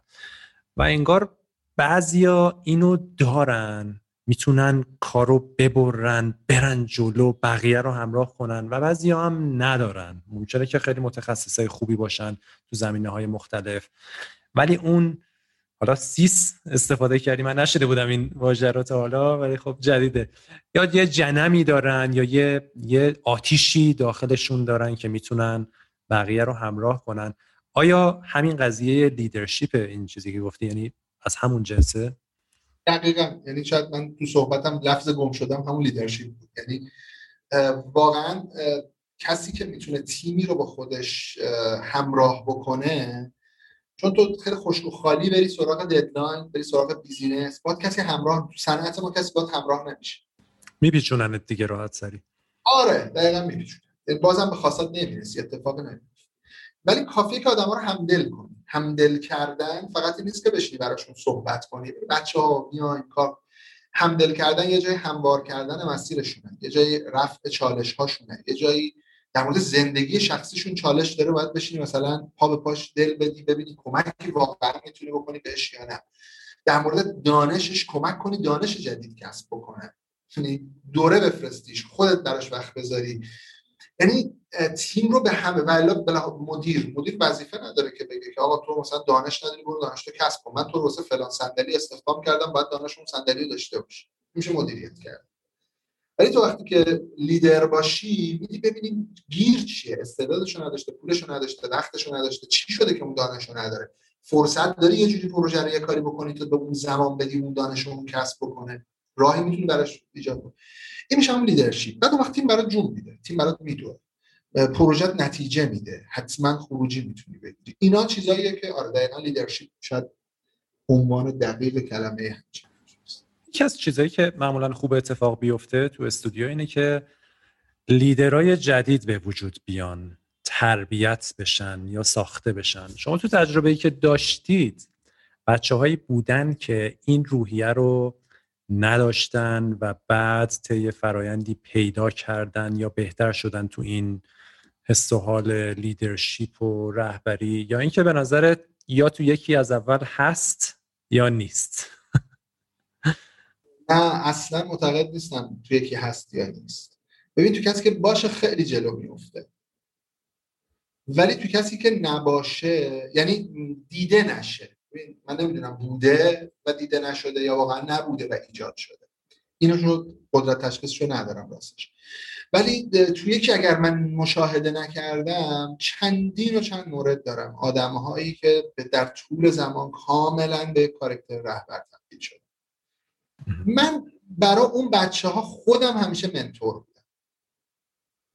یعنی شخصا بچههایی که میدم این ویژگی رو دارن و علاقه دارن اینجوری باشن یه تایم زیادی از روزهایی که بر بین ما گذشته این بوده که مثلا گرفتاری هایی که توش میفتن باید چجوری تصمیم گیری بکنم من راجبش باشون حرف زدم. هیچ وقتم نگفتم این تصمیم بگیری یا اون تصمیم بگیری. در حالی که تصمیم غلط اون می‌تونست به مجموعه من ضرر بزنه ها ولی من اینا, اینا رو هزینه یا تربیت آدم می‌دونستم و هیچ گیری باش نداشتم سعی می‌کنم میگم در چنین شرایطی باید به این عوامل توجه بکنی. حالا برو ببینم چه تصمیم خود واقعا به نتیجه می‌رسی باید بگیری. و این کار راجع یه نفر نشد مثلا راجع به 7 نفر تا الان انجام دادم. و می‌تونم بگم که 5 6 تاشون واقعا الان لیدرن. یعنی کاملا خودشون بر خودشون یه سیستمی رو اداره به نظرم کاملا اگه کسی علاقه داشته باشه می‌تونه کسب بکنه. خیلی عالی. خب شما چند سالی هست که به عنوان ناشر بازی پابلیشر هم فعالیت می‌کنید. بازی های بین المللی رو هم منتشر کردین داخل ایران بازی خودتون رو هم خارج از ایران فعالیت کردین. اولا این تجربه نشر چطور بوده؟ آیا الان الان کجا رسیده؟ آیا به بلوغی رسیده؟ چقدر مفیده برای تولیدی که انجام می‌دید؟ و سوال بعدی من اینه که با تیمای دیگه چجوری کار می‌کنین؟ حالا می‌خواین اول در مورد همین وضعیت نشر توی مدریک توضیح بدین. نشر یکی از اون نقطه های آشیه پاشناشله بنیاد بوده که میگم بنیاد مدریک بوده که هر وقت خواستن مدریک رو باش بزنن حالا نمیگم همه یه گروهی از این نقطه وارد شدن. یعنی هر وقت چیزی گیر نیومده اومدن آی اینا دارن بازیار میان حالا اگه می‌رفتن سمت دولتی ها گفتن با محمد ها با علیا که اینا فرهنگ رو به تاراج بردن. اگه می‌رفتن سمت اقتصادی ها پول مملکت ها ارز مملکت رو دارن خارج می‌کنن. حالا مثلا چقدر ارز مثلا اینجوری رفته جمع شده از مثلا یه پارت پولی که یه آقازاده شاید از کشور برده باشه. به مثلا ده ها برابر کم. ولی اتفاقی که افتاد این بود که اولا که به لحاظ مالی بدون تعارف ما رو کمک کرد. ببین بالاخره مدیک بعد از یه جایی تامین مالی می‌کرد. سالیانی که پروژه ها شاید نچه نمی‌داد. پس ما به جایی که بریم را بیفتیم ما من خب چون خودم بنیاد بودم از بنیاد هیچ وقت هیچ کمک نقدی نگرفتم. هیچ وقت. مدریک هیچ کمکی از بنیاد بنیاد چند وقت پیش دو سال پیش تمام پولایی که شرکت ها و استادیوم داده رو منتشر کرد. آورد خروجیش گذاشته اینا. برای مدریک جوایزی که فقط اون مثلا این بازی اون جایزه برده مثلا یه چیز دادن جایزه ها اما هیچ وقت از بنیاد هیچی نگرفت بخاطر که من حواشیش رو دوست نداشتم. یه قسم معاونت علمی بود سر آریو که ما عملا یه پولی از معاونت گرفتیم. چهار برابر گذاشتیم رو خودش. هزینه همون پروژه کردیم. یعنی عملا و اتفاق به دلیل خیلی زیاد که حالا خودمون موضوعیه اتفاق ویژه‌ای هم نتونست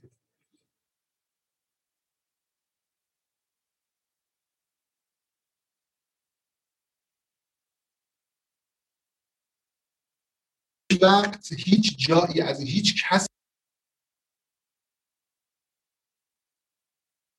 بکنم. آره دو سه ثانیه ای بله بعض وقتا قد میشه ولی خب الان خوبه. هیچ وقت ما از هیچ جا الان دیگه رسما گفتم من نه دنبال پول بودم. هم داستان معاملت هم داستانی بود که من دنبالش نبودم الان قصه مفصلی داره بماند. ولی هیچ وقت ما هیچ نه رفتیم نه علاقه داشتیم بگیریم نه. یکی دو بار وام گرفتیم وامام شده خدا تصویه شد تموم شد. یعنی سر تایم همه قسطا شد دادیم و بالاخره اون وام هم بعد پول در می که جبران کنیم دیگه. یعنی وام هم که مثلا پول در رضای خدایی که نیستش. بنابراین بعد از یه تامین می‌شد. اون نشته بخشش همین بوده. داشته کمک ما می‌کرده که تو روزه هایی که درآمد نداریم بمونیم. و تولید کنیم. ما همیشه واحد نشر یه واحد خیلی خیلی کوچیک بوده. یعنی مثلا یه واحد دو سه نفره بوده در مقابل مثلا حالا الان هفته هفته پنج نفریم ولی در مقابل مثلا یه تیم دیگه کوچیک‌ترین حالت اون سی سی نفر دیگه آدم داشتن کار تولید پس این و, و هیچ جای قانونی هم مشکل نداشتیم. یعنی کار خلاف قانون که نمی‌کردیم. بازی رو داشتیم رو استاندارد می اما تجربه هاش برای ما یعنی غیر از بحث مالی. ببین تعامل با خارجی خودت هم چون زیاد این کارو کردی می‌دونی. خیلی آموزنده است تو هر مدلش. یعنی یک عالمه درک پیدا می‌کنی ما فقط نشر بازی خارجی در ایران نداشتیم. ما نشر بازی خارجی در خارج از ایران هم داشتیم. یعنی مثلا از غرب که می‌خواستن بیارن تو منطقه منا منتشر کنن زبون رو نمیشناختن کالچر رو نمیشناختن و ما در نقش ناشر براشون کار نشر انجام دادیم. همه اینا یه عالمه درس داشته برام. ما از نشر بازی خارجی توی ایران خیلی وقتا زائقه مخاطب رو شناختیم که اصلا مخاطب چی دوست داره چی دوست نداره؟ چون اگر اون بازی که ما آوردیم نشر کنیم خدا می‌خواستیم مثلا احتمالاً دو میلیارد پول می‌دادیم بعد مثلا شکست می‌خورد می‌فهمیدیم که اصلا این مثلا تو بازار ایران جواب نمیده. چون اون بازی بازی پرفکتی بود ولی جواب نداد. پس اگر ما خواستیم اون تجربه رو اونجوری به دست بیاریم همش رو یعنی بعد احتمالاً به 25 دقیقه مثلا 100 تا گیم ساختیم تا اون تجربه دست بنابراین تجربه از شناسایی زائقه مخاطب از نمی‌دونم تعامل حرفه‌ای با خارجی ها trick هایی که تو قراردادها دارن نمی‌دونم توی بحث حقوقی دارن تو بحثای مالی دارن نه خیلی خیلی بخوام بگم خیلی زیاده. تو design دارن تو رفتار مخاطب از یک market به یک market دیگه KPI هایی که عوض میشه. ببین ما همزمان دو تا بازی خارجی رقیب مثلا آوردیم تو ایران و KPI هر دو رو داشتیم. این دو تا له له می‌زنن KPI اون یکی رو بفهمن. و ما KPI هر دو رو داشتیم و ما قشنگ داشتیم آنالیز می‌کردیم که مخاطب داره چی کار می‌کنه چه جوری مثلا تعامل می‌کنه و چه دیتایی رو خلق می‌کنه. اون برای ما ارزش بوده دیگه. یعنی فقط این نبوده که مثلا بحث مالی. واقعیتش اینه که بحث مالیش رو خب طبیعتا دیتاییه که خب نمیشه رسمی اعلامش کرد. بحث مالیش رو جمع و ضرب بکنی با حواشی که داشته مطلقا به لحاظ مالی اتفاق با ارزشی نبوده من دارم راجع به این 5 سال 4 5 سال اخیر 4 سال فکر کنم مثلا ما 4 سال تو زمینه نشر خارجی دوباره تو ایران فعال شدیم. از بعد از ترابیان که تعطیل شد بعد دیگه مثلا 4 سال. این تا اینجا چیزی از سوال تو جا انداختم؟ نه خیلی خوب بود. قسمت اولش خوبه. آره منم من به نظرم اینی که تو ایران شرکتی تبدیل به شرکت ناشر بشه چیزی که همیشه جاش خالی بوده و این فرایند نشر که شامل حالا فارسی سازی حالا یا localization به هر زبونی تبلیغات بازاریابی پشتیبانی اینا همیشه جاشون خالی بوده و شرکت های تولید کننده حداکثر دوست دارن اصلا خودشون تمرکزشون رو تولید باشه. اصلا خیلی خودشون هم علاقه ندارن به اون حوزه های دیگه که چقدر مهمه و چقدر هم gamer های ایرانی همیشه game ا رو دزدی و crack و شکسته و دانلود و یواشکی بازی کردن. هیچ وقت اون تجربه درستی که یکی پاسخ باشه پشت بازی باشه اگر بخوام پرداختی بکنم پرداخت انجام نشه یا مثلا بازی مشکل داشته باشه. نبوده. و این خیلی با ارزش این اتفاقی که افتاده. حتی توی شکلگیری من فکر کنم بازارهای داخلی هم خیلی مهمه. چون مگه ما چقدر بازی ایرانی داشتیم که بخواد حالا مخاطب رو جمع کنه؟ و وقتی مخاطب یاد می‌گیره که با موبایلش کلی بازی خوب خارجی که برایش اومده فارسی شده و می‌تونه توش پول پرداخت کنه اینا وجود داره طبیعتا به نفع بازی ایرانی هم می‌تونه باشه. چون بازی ایرانی اون بازاره ساخته میشه. مردم رو میارن. تو این وضعیتی که من فکر می‌کنم رقیب بازیا هم خارج از ایران هم داخل ایران شاید واقعا خود بازی ها نیستن رقیبشون مثلا تو ایران تلگرام بود و اینستاگرام الان و نمی‌دونم فیلم دیدن و خارج از ایران نتفلیکس و اینا رقیبای صنعت بازی هن. پس هر کاری بشه کرد که آدما عادت کنن به بازی کردن حالا بازی خارجی باشه یا ایرانی باشه طبیعتا داره این عادته رو به وجود میاره این بازاره رو داره می‌سازه و به نفع تمام تولیدات داخلیمون هم صد درصد هست و این نتیجهش هم فکر می‌کنم همه دیدن. اونایی که یه ذره جدیان یه ذره کار جدی می‌کنن توی ایران همه موافقن که بهترین های خارج هم بیاد در اختیار مخاطب باشه. چون هیچکس هیچکس خاطره خوبی نداره. از بستن و محدود کردن و بعد حالا یه بازاری ساختن که تهش میشه ایران خودرو و ماشین های فوق ای که شاید همه داشته باشن. از این نظر خب خیلی خیلی حتما فرایند خوب و جذابی بوده.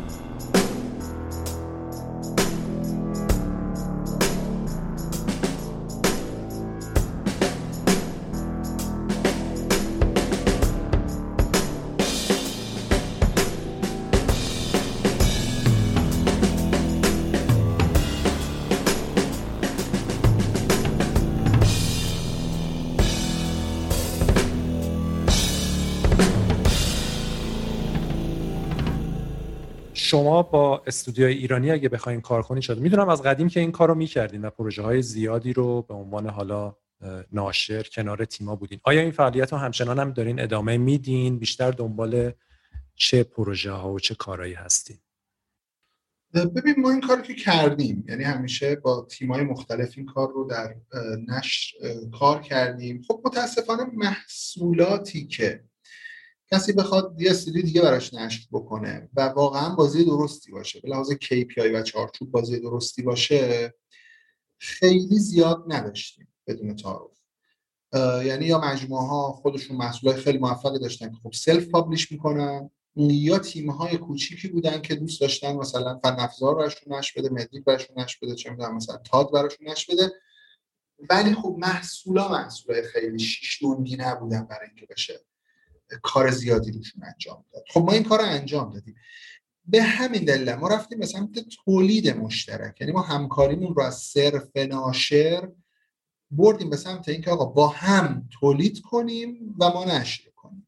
یعنی ما هم در نقش ناشر باشیم هم یه جورایی همکار در تولید که بشه یه ذره پارامترهای بیشتری رو نظارت کرد حین تولید که احتمال موفقیت بره بالاتر.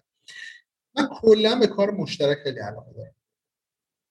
برخلاف businessman که همیشه دوست دارم همه چی مال خودشون باشه چون من businessman نیستم. سعی می‌کنم جنبه business ی رو خوب بالاخره تو business هم حفظ بکنم و کنترل کنم ولی من businessman نیستم. من همکاری خیلی با خیلی تیمام تا حالا کار مشترک کردم. تولید مشترک. از مزرعه بهاری که با مثلا تاها کار کردیم مشترک تا نمی‌دونم. یک دو تا بازی کودک با خانم خدایی مثلا کار ساختیم تا پروژه هایی که همین الان گلمراد و مثلا با مشتبه رجبی مثلا مشتبه خب دفتر ما و مثلا با هم کار کلید زدیم یا گل شیفتره که مثلا با بچه های در حقیقت تیم علم و بازی اگه اشتباه نکنم اسم تیمشون این بود پیش از اینکه این کار ما شروع بکنیم. با اونها کار کردیم. الان با یه تیم مثلا بچه های استودیوی وندا تورش دو سه تا پروژه مشترک داریم تولید می‌کنیم. یعنی عملا من دوست دارم که برم به سمت این که در, در حین تولید یه نقشی داشته باشم بعد کار نشرش رو هم انجام بدم. خیلی هم از این مدل استقبال می‌کنم. خیلی زیاد. حالا احساس می‌کنم فکرهای جدید به آدم اضافه میشه. بالاخره هر تیم بیرونی یه فکر جدید انرژی جدید اون از یه point of view دیگه ای به مسئله ممکن نگاه کنه دید منو تاثیر بکنه. خودمون رشد می‌کنیم. بعدش هم تجربیات ما توش استفاده میشه. یعنی ما در نقش ناشر کاملا نشر میدیم بازاریابی می‌کنیم یعنی تبلیغات می‌کنیم پشتیبانی می‌کنیم. همه این کاراش تو همه این پروژه ها با ماست. اگر کشش داشته باشه رو بحث نشر خارجیش کار می‌کنیم. این اون شکل همکاریه که الان بین ما تعریف شده و داریم انجامش میدیم. حالا کسایی که دارن گوش می‌کنن می‌تونن اگر طرحی داشته باشن بخوان همکاری کنن با شما. حتما حتما. یعنی واقعا من استقبال می‌کنم. تیم ها کار بیارم میگم من چون در دفتر ما تا حالا نخورده گوشی من تا حالا زنگ نخورده که من بی توجه از کنار مسئله رد بشم. حتما گفتگو می‌کنم حتما جلسه می‌ذارم و دنبال فرصت من شده فرصت مثلا رسیدیم با نفر prototype اتفاق خیلی بامزه بود. یه تک نفر یه جوونی بود خیلی هم بچه خوب و خلاق و اینهایی. یه پروژه اومد آقا یه کاری رو انجام بدیم. من پروژه شدم گفتم پروژه جذاب نیست. به این پارامترهایی که من بر اساسش انتخاب می‌کنم این پروژه پروژه نیست که من اصلا واردش بشم. نتیجه نمی‌گیره تو بازار. گفت شما نظرتون چیه؟ یه ایده دیگه رو گفتم. گفتم این پروژه رو هنوز کسی نساخته. این اینو کسی بسازه. منم resource ندارم خودم بسازم. تو بساز. دوست داری؟ بیا با هم, هم بسازیم. من نکته اینم آره با انگیزه و اومد و backlog مثلا خب ما میبریمش سریع توی مدل فرآیندهای خودم. مثلا وقت بذار backlog. یکی مثلا یکی دو کار اولی انجام شد که به prototype برسیم. خودش خود کد زد رو پروژه اینا. کلا هم گوشیش خاموش شد هم گم شد. حالا نمی‌دونم چند وقت دیگه من پروژه تو کافه بازار خواهم دید یا نه ولی آره می‌خوام بگم که من سخت نمی من دوستم کار اتفاق بیفته. حالا امیدوارم بهش اتفاق بدی نیفتاده باشه. این قصه هم 6 ماه پیش. اما نه ما واقعا اگر احساس کنیم محصول جواب میده فرد یا تیم توانمندن می‌تونن کار بکنن. خب ما حتما سعی کنیم کنار هم قرار بگیریم و کارو چی رو بیشتر انتظار دارین داشته باشن خودشون و چی و کدوم بخش رو شما دستتون می‌گیرین به عنوان این همکاریه؟ چون از اونورم خیلی هستن حالا حتما شما هم از این ایمیل زیاد می‌گیرین دیگه. میگه آقا من مثلا هیچ تجربه هم ندارم و یه ایده ای دارم که دیگه می‌خواد دنیا رو بهتر کنه. می‌خوام ایدم رو به شما بگم شما برو بساز دیگه. بعد اینجوری اینجوری استقبال می‌کنین یا؟ آره هم از فامیل از اینجور چیزا دارم. هم از غریبه. که آقا یه فکری کردم مثلا بکرا بعد معمولا توضیحات. حالا غریبه که مثلا یکی از بازیسازهای خیلی قدیمی بنیاد چند وقت پیش به من مراجعه کرد در راجع به ایده ای که آقا اصلا دیگه میترکونی. بعد من گفتم ببین حالا من جوونا میان و اینا می‌فهمم. تو چرا؟ ما اصلا چیزی نام ترکوندن و آیدون اصلا نداریم. یعنی حداقل تو این ژانرامون نداریم. حالا شاید مثلا توی فضایی باشه. بنابراین باید فقط با مقدار با مقادیر برنامه ریزی کنیم به نتیجه برسیم. چی باید داشته باشن تیم تیم خب خیلی مشارکت های ما متفاوت بوده. از این که تیمی همه کار خودش بکنه صرفا business موقع launch سمت ما باشه و این حین تولیدش فقط ما نظارت داشته باشیم ایدش و تا تیمی که pipeline هاش رو هم ما کنترل کنیم ولی کل تیم خودشون باشن. تا تیمی که مثلا art سمت ما باشه و برنامه نویسی و design سمت خودشون باشه. تا تیمی که art و مثلا design سمت باشه برنامه سمت خودشون باشه. اولویت یکم اینه که برنامه‌نویسی سمت خودشون باشه. این مینیموم اتفاقی که باید بیفته. بیش از اون دیگه هر چیزی که من ببینم که تیم داره علت هم اینه؟ برنامه‌نویسی قسمت مهم ماجراست که من باید مطمئن شم تیم توان این یکی رو داره که پای کار بمونه. یعنی من آرت از کسی نمی‌خرم صرفا. حالا یه وقت مثلا میگم یه آرتیست برندیه که میگه من اصلا تخصصم اینه. و من یه کاری می‌زنم کارستون که هیچ دیگه نمی‌تونه بزنم اما دیگه من واقعا کار دیگه شو نمی‌تونم بکنم. خب این استثناء معنا داره دیگه. ولی به طور طبیعی که آقا مثلا ما art می‌گیریم ولی شما برید مثلا tech ش رو بزنید design و مثلا فلان اینا معمولا نه. یعنی مینیمم اون تیم حداقل باید سمت tech ماجرا رو بتونه حداقل بخشیش مثلا ما پروژه داشتیم client خودشون نوشتن back رو مثلا براشون کار کرد این این اتفاقا هم بوده. حالا هر میگم دیگه combination ی از هر کدوم این ترکیبا می‌تونه وجود داشته باشه. ولی باید تیم کننده باشه. یعنی نباید به قول شما یه ایده ای دارم مثلا من میگم منم دو تا ایده دارم. من و اگه ریز مثلا resource داشته باشم ایده خودم بسازم چرا ایده تو رو بسازم؟ بهترین راه تماسشون با شما چیه؟ ایمیل خاصی دارین برای این قضیه تیمایی که می‌خوان ارتباط برقرار کنن؟ ببین واقعیتش نه. ایمیل خاصی قضیه نداریم. هم می‌تونن به ایمیل خود شرکت ایمیل بزنن.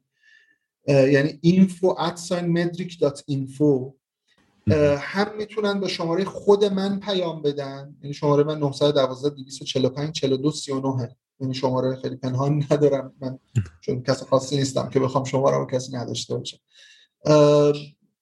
واقعا بچه‌ای که فکر می‌کنن که میشه هم لینکدین مثلا خیلی وقتا تو لینکدین به من پیام میدن. یعنی مثلا تو لینکدین پیغام میدن و اینا. ولی میگم رو واتساپ هم حتی می‌تونن پیغام بدن.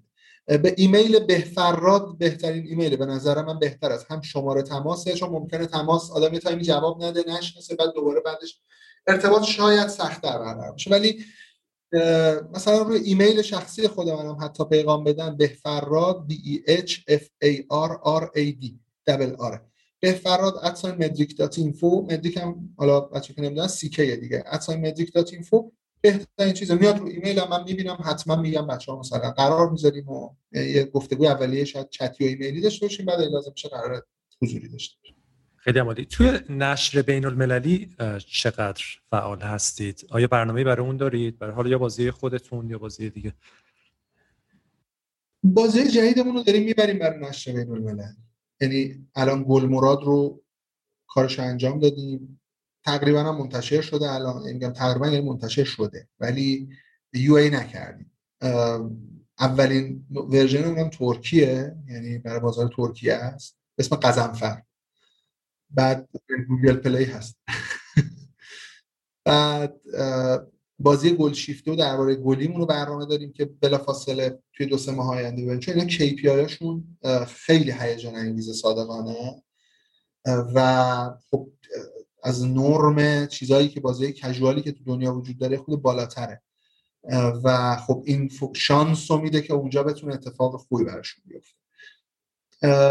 حالا دیگه الله علم باقیش چی میشه. ما تلاش در مورد بازی خارج خارج از ایران هم زیاد اتفاق افتاده. ما حالا یکی دو تا رو انجام دادیم که نتیجه خوبی هم گرفتیم.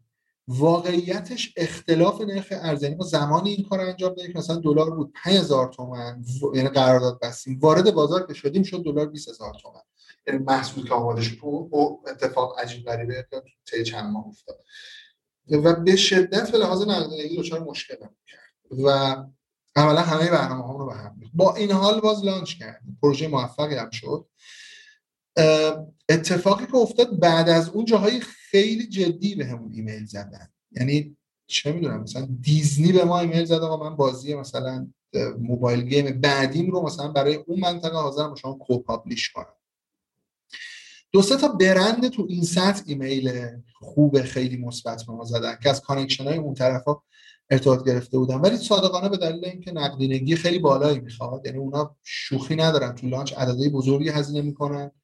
و خب با این نرخ دلار ریال رو بردن اون طرف برای اینکه کار نشر رو انجام بدیم خیلی دستو میبند بنابراین ما متاسفانه مجبور شدیم یه ذره کند بکنیم این قصه نشر خارجی بود رو فعلا. و هر چی زور داریم بذاریم برای game های خودمون. حداقل چون به لحاظ ببین نشر خارجی به عنوان ناشر بودن خیلی کار سختیه. یعنی حالا شما می‌دونید من جسارت نمی‌کنم خدمت شما. میگم که حالا مخاطبامون بشنون. ببین اتفاق بدی که میفته اینه. یه استورکات داریم یعنی مثلا سی درصد خود مارکت برمی داره. بعد پولی که باقی میمونه بین ما و ناشر توضیح میشه. مثلا فرض کنید شما یه دیل خیلی خوب بین ما و دیولوپر حالا مثلا شما فرض کنید که یه دیل خیلی خوبی بکنی 50 50 ببندید این دیل دیل خوبیه 50 50 یعنی شما چیزی در حدود فرض بکنید از کل این عدد داره یه چیزی حدود مثلا 28 درصد 30 درصدش مال شما میشه. یعنی اینکه اگر که شما میری هزینه جذب مخاطب می‌کنی مثلا CPI برات در میاد. CPI یعنی هزینه per نصب هر چیز اگر کسی به گوشش نخورده هر یه دلار مثلا شما user می‌گیری LTV اون بازی یعنی اون ارزشی که هر user در طول دور عمرش می‌سازه LTV اون بازی حداقل باید سه دلار باشه که سهم شما از اون پولی که ساخته میشه یک دلار باشه که شما فقط هزینه تبلیغت رو داده باشی. خب؟ و بازی که نسبت LTV به CPI سه برابر باشه خیلی بازی موفقی محسوب میشه و اونو به این راحتی کسی نمیاد بده. من یا هر کس دیگه این کنه self می‌کنه کسی میاد میده ناشر که می‌خواد یکی دیگه جورشو بکشه و نمیشه به این راحتی هزینه رو کاور کرد. خلاصه می‌خوام بگم سخته خیلی نشر. ما یه چیزی میشنویم. نشر به واسطه این تیکه شدن عددا خیلی کار سختیه. و حالا تو باید چه trick ای بلد باشی PR بلد باشی سهم user organic تو ببری بالا که اونو کاور بکنه. این کار راحتی نیست. اصلا کار راحتی نیست. بعد همه این مصیبت ها market به market عوض میشه. بری ترکیه داستان یه چیز بری قطر یه چیز بری امارات یه چیز دیگه است. بری مثلا عربستان یه چیز دیگه است. مثلا دارم این منطقه حرف می‌زنم دیگه. بعد اندروید آی او باز با هم فرق می‌کنه. یعنی کمپینه که رو این میری تا machine learning اش انجام شه. یعنی شما روز اول که یوزری یه دلار برات نمیافته شاید بعد به یوزری مثلا 4 دلار شروع کنی هی بهینه‌ش برسه به 70 سنت برسه.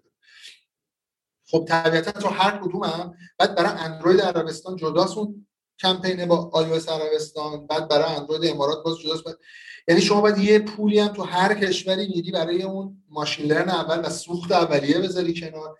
پول بزرگی می‌خواد. اما بلیتت هم توی بازی ببره یعنی یه بازی KPI درستی باشه خب اون جبران می‌کنه همه چیز ولی کار راحت نیست. آره بنیه بزرگی لازم داره. خیلیه. آها بس شد الان ارتباط؟ آره الان مثل که آره. مجدد بس شد. میگم که نمی‌دونم حالا اینقدر تا جزئیات رفتن کار خوب بود یا نه ولی خواستم نه عالیه. همه این صحبت عالیه. به حال همه این حرفا حرفاییه که از سالها تجربه شما میاد و برای خیلی ها می‌تونه جذاب باشه. آره بنیه جدی می‌خواد این بحث پابلیشه به خصوص بازی فری تو پلی یعنی واسه همینم ناشرایی که اصلا خب خیلی گردن کلفتن دیگه پولای عجیب غریبی هم می‌ذارن اونجا و باید بتونی به سوزونی اون پولای. مثلا 500 هزار دلار سوزوندن خیلی نباید اذیتت کنه. آره خب خیلی هم عالی. مرسی.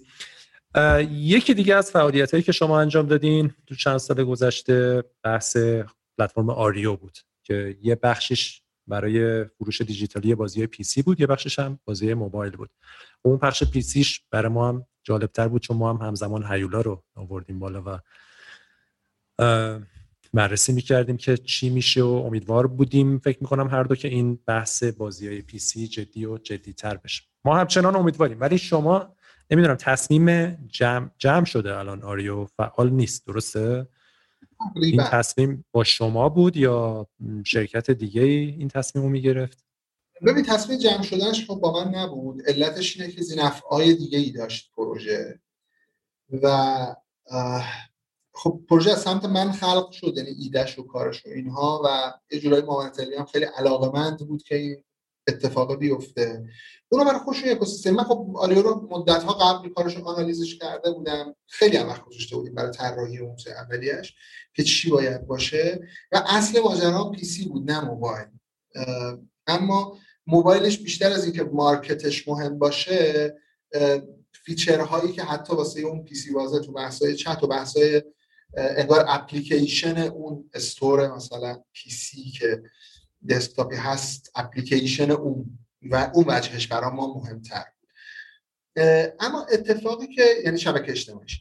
اتفاقی که افتاد خب احتمالا شما آریو رو دیدید خیلی محصول پرفیچری بود. خیلی زیاد. یعنی واقعا من اگر بگم تو دوره نرم کاری که در دنیای نرم افزار انجام دادم بهترین پروژه‌ای که می‌تونم روش اسم بیارم بگم به لحاظ کار نرم افزاری اندازش و کیفیتش از چی راضی بودم؟ واقعا آریو با, با اختلاف اوله خیلی پروژه پرزحمت پرفیچر و ترتمیزی بود. کارم البته خیلی داشت ولی خیلی جلو.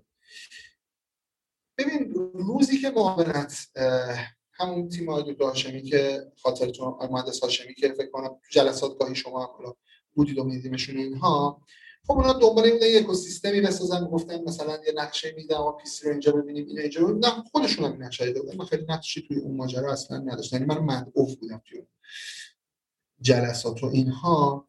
روزی که با اینا کارو شروع کردیم من گفتم آقا یا این کارو نباید شروع بکنیم. من اعتقادی ندارم این کار کاریه که خود خود بریم توش میشه رفت جلو. این کار کاریه که اگر می‌خواد اتفاق بیفته بیشتر از این که این کار راه بیفته باید تبلیغات روش باشه. یعنی باید دوباره ذائقه مردم به سمت پی سی هم یادآور شد. یعنی باید یعنی یک کار پی آر و تبلیغات ده برابر گرونتر از تولید یه پلتفرم داره. و اونها قول دادن که برای اون هم فکر و برنامه‌ریزی بودجه دارن. نه نه به من نه به ما بدن. مثلا من میگم شما انجام ولی باید این اتفاق بیفته. و عملا این اتفاق نیفتاد. یعنی اینکه میگم من رفتم توی هچل یعنی اونها اولا قرار بود یه عددی بدن همون عددی که باید دادن رو ندادن بخشیش رو کاملا دادن ولی من نمی‌تونم با یه بخشی از اون پول فقط یه بخشی از پروژه رو انجام بدم. وقتی رفتم پروژه باید پروژه انجام بشه دیگه. در حالی که اگه خودم تنهایی می‌خواستم این کار رو بکنم اصلا تو اولویتم نبود اون بودجه رو بذارم رو اون پروژه. اتفاقی که افتاد من با یه کار نصف بودم. حرفه‌ای می‌تونستم قراردادی قانونی می‌تونستم کار رو آن چیزی که باید رو هم حتی تموم نکنم اما ماجرا این شد که خب اخلاقی میدم یه پولی هزینه شده. پول منم پول من بوده و یه پول دیگه ای از پول من بگم خب آخه نمی‌تونم رهاش بکنم. هزینه هزینه خیلی اون پروژه از ما ریسورس و منابع کشید و هزینه شد توش. و یکی از چیزایی که اصلا ما رو ضعیف کرد تو همون بحث launch خارجی همه آریو بود. و اتفاقی که افتاد بود که حالا ما نکته ای نداشتیم. یعنی گفتیم خیلی خوب حالا بالاخره عوضش یه،, یه چیزی وجود داره که خوبه. اون طرف هیچ هیچ عزمی جزم نبود برای تبلیغات. یه طرف دیگه ماجرا خوردیم به بحث سفت تحریمات. چون ما دنبال این بودیم که این به عنوان یک black market نباشه. market ترتمیز باشه و اون اولش مثلا یه سری بازی ها همینجوری launch شد اونا رو آوردیم پایین استراتژی رو بردیم به سمت اینکه market تمیزی باشیم و رفتیم مثلا اسمال گیت از کورا آوردیم. احتمالا می‌شناسی Smilegate و CrossFire رو داشتن خب CrossFire دنیا عجیب غریب پروژه پرفروشیه. گفتیم یه محصول باید روش بیاریم که اون محصول خودش آدم ها رو بیاره. یک سال اون محصول هزینه کردیم. رو localize ش رو کار کرد. دقیقا یک سال شد. و دم launch ش شد؟ اتفاقاتی که آقای ترامپ رقم زد برای ایران و اون تیم ترسید. launch هم شد. مشکل داشت. خود مثلا مشکل ping و این چیزا داشت.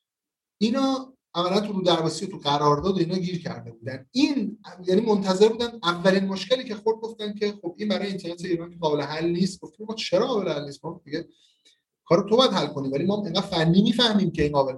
گفتن نه حالا دیگه ما عذرخواهی می‌کنیم و ام جی سنگینی داده بودیم بابت اون پروژه.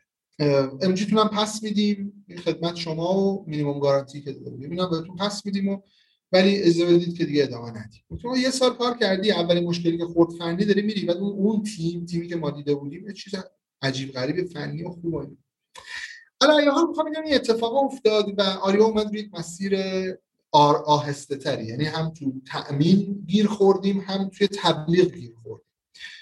اما از اونجایی که یک زینفع دیگه ای واسه تأمین هزینه هاش عرض کردم چون هزینه های جدی داشت. تأمین هزینه هاش یک زینفع دیگه ای وارد این پروژه شده بود. و ما کاری که این بین کردیم این رو اصلا کلا تحویل اون زینف دادیم. یعنی گفتیم که ما واقعا از پس هزینه‌اش بر نمیایم و تو زینف پروژه دیگه جوری مالک پروژه. پروژه رو هر تصمیم می‌خوای تو راجبش بگی. و اونها یه مدتی نگهداری کردن و بعد یعنی کلا من یه مدت زیادی خارج شده از مجموعه متریک و اونها تصمیم گرفتن که پروژه رو در حقیقت نمی‌دونم یا کلا ببندن یا کندش کنن. فکر کنم کندش کردن. یعنی کار خاصی روش اتفاق نمیفته نه که مثلا شاددان نیست پروژه آره این خیلی بحث بلند مدتیه این راه افتادن استور پی سی یعنی در مورد هیولا ما امیدواریم که یه چیزایی تغییر کنه. هرچند که این چیزایی که باید تغییر کنه نمی‌دونم تغییر می‌کنه یا نه چون مخاطب محصولات فرهنگی ما اونایی که می‌تونن رایگان یه چیزی رو بگیرن دارن رایگان می‌گیرن. و اگه اینا بخوان حالا مجاب بشن که باید پول بدن یه روحیه خاصی باید داشته باشن. و از اون ورم ببینیم پلتفرمایی مثل مثلا هم فیلیمو و نماوا و اینا وقتی اینا کل جهان رو میارن و با یه هزینه اشتراک کم به شما میدن تمام سریال و فیلم ها رو در واقع بدون مجوز میارن میدن. خب انتظار مخاطب میشه که خب من اگه یه پول ماهیانه ای دارم میدم انقدر مثلا حالا الان گرون شده مثل که چه 50 تومنه. همه فیلم ها و سریال های جهان رو دارم پس برای بازی هم چرا من بیام 50 تومن برای یه بازی پول بدم؟ یه مقداری سخت می‌کنه. همیشه خب این بحث کپی رایت هم از قدیم بود الان هم هست. خب از اون بر وقتی که بازی های خارجی نشه آورد. حالا بحث دلار هم هست دیگه. این دلار هم اتفاقا و تحریما و اینا بازار شکل نمی‌گیره. مخاطب ایران بازی ساز ایرانی هم خیلی انگیزه ای نداره که بیاد این کارو بکنه. یعنی دقیقا اون اتفاقی که شاید تو کافه بازار افتاد با چند تا بازی ایرانی بعد بازی خارجی که اون اکوسیستم رو ساختن که بازی های ایرانی هم بعد تونستن از اون استفاده کنن. شاید برای PC هم باید اگه مثلا CrossFire می اومد موفق می‌شد. بازیکن ها می اومدن یاد می گرفتن پول بدن رو پلتفرم. اون موقع سه تا بازی ایرانی هم می اومد بازی سازای ایرانی هم می‌دیدن که یه بازاری هست و این آره یه ذره متاسفانه این مشکلات هست. امیدواریم که معجزه هایی بشه. انشالله ببین چون ما مشکلات هی منتظر مشکلات هر چی به مشکلات اضافه میشه یعنی الان مثلا ما هم موقع رو انداختیم می‌گفتیم الان تبلیغ و فرهنگ مثلا استفاده رو باید درست کنیم. و دلاری ها اینقدر گرون شد که الان بازی خارجی می آوردی دیگه به لحاظ ریالی هم دیگه خودمون هم غیر منطقیه دیگه یه نفر مثلا انقدر پول مثلا سر یه نسخه ماشیناریوم مثلا بعد اومدیم جلوتر الان مثلا نکاتی که بنیاد الان داره رو گیم های موبایلی مثلا با کیفیت های خیلی پایین ایجاد می‌کنه. من نمی‌دونم مثلا رو گیم های پی سی مثلا با اون کوالیتی واقعا دیگه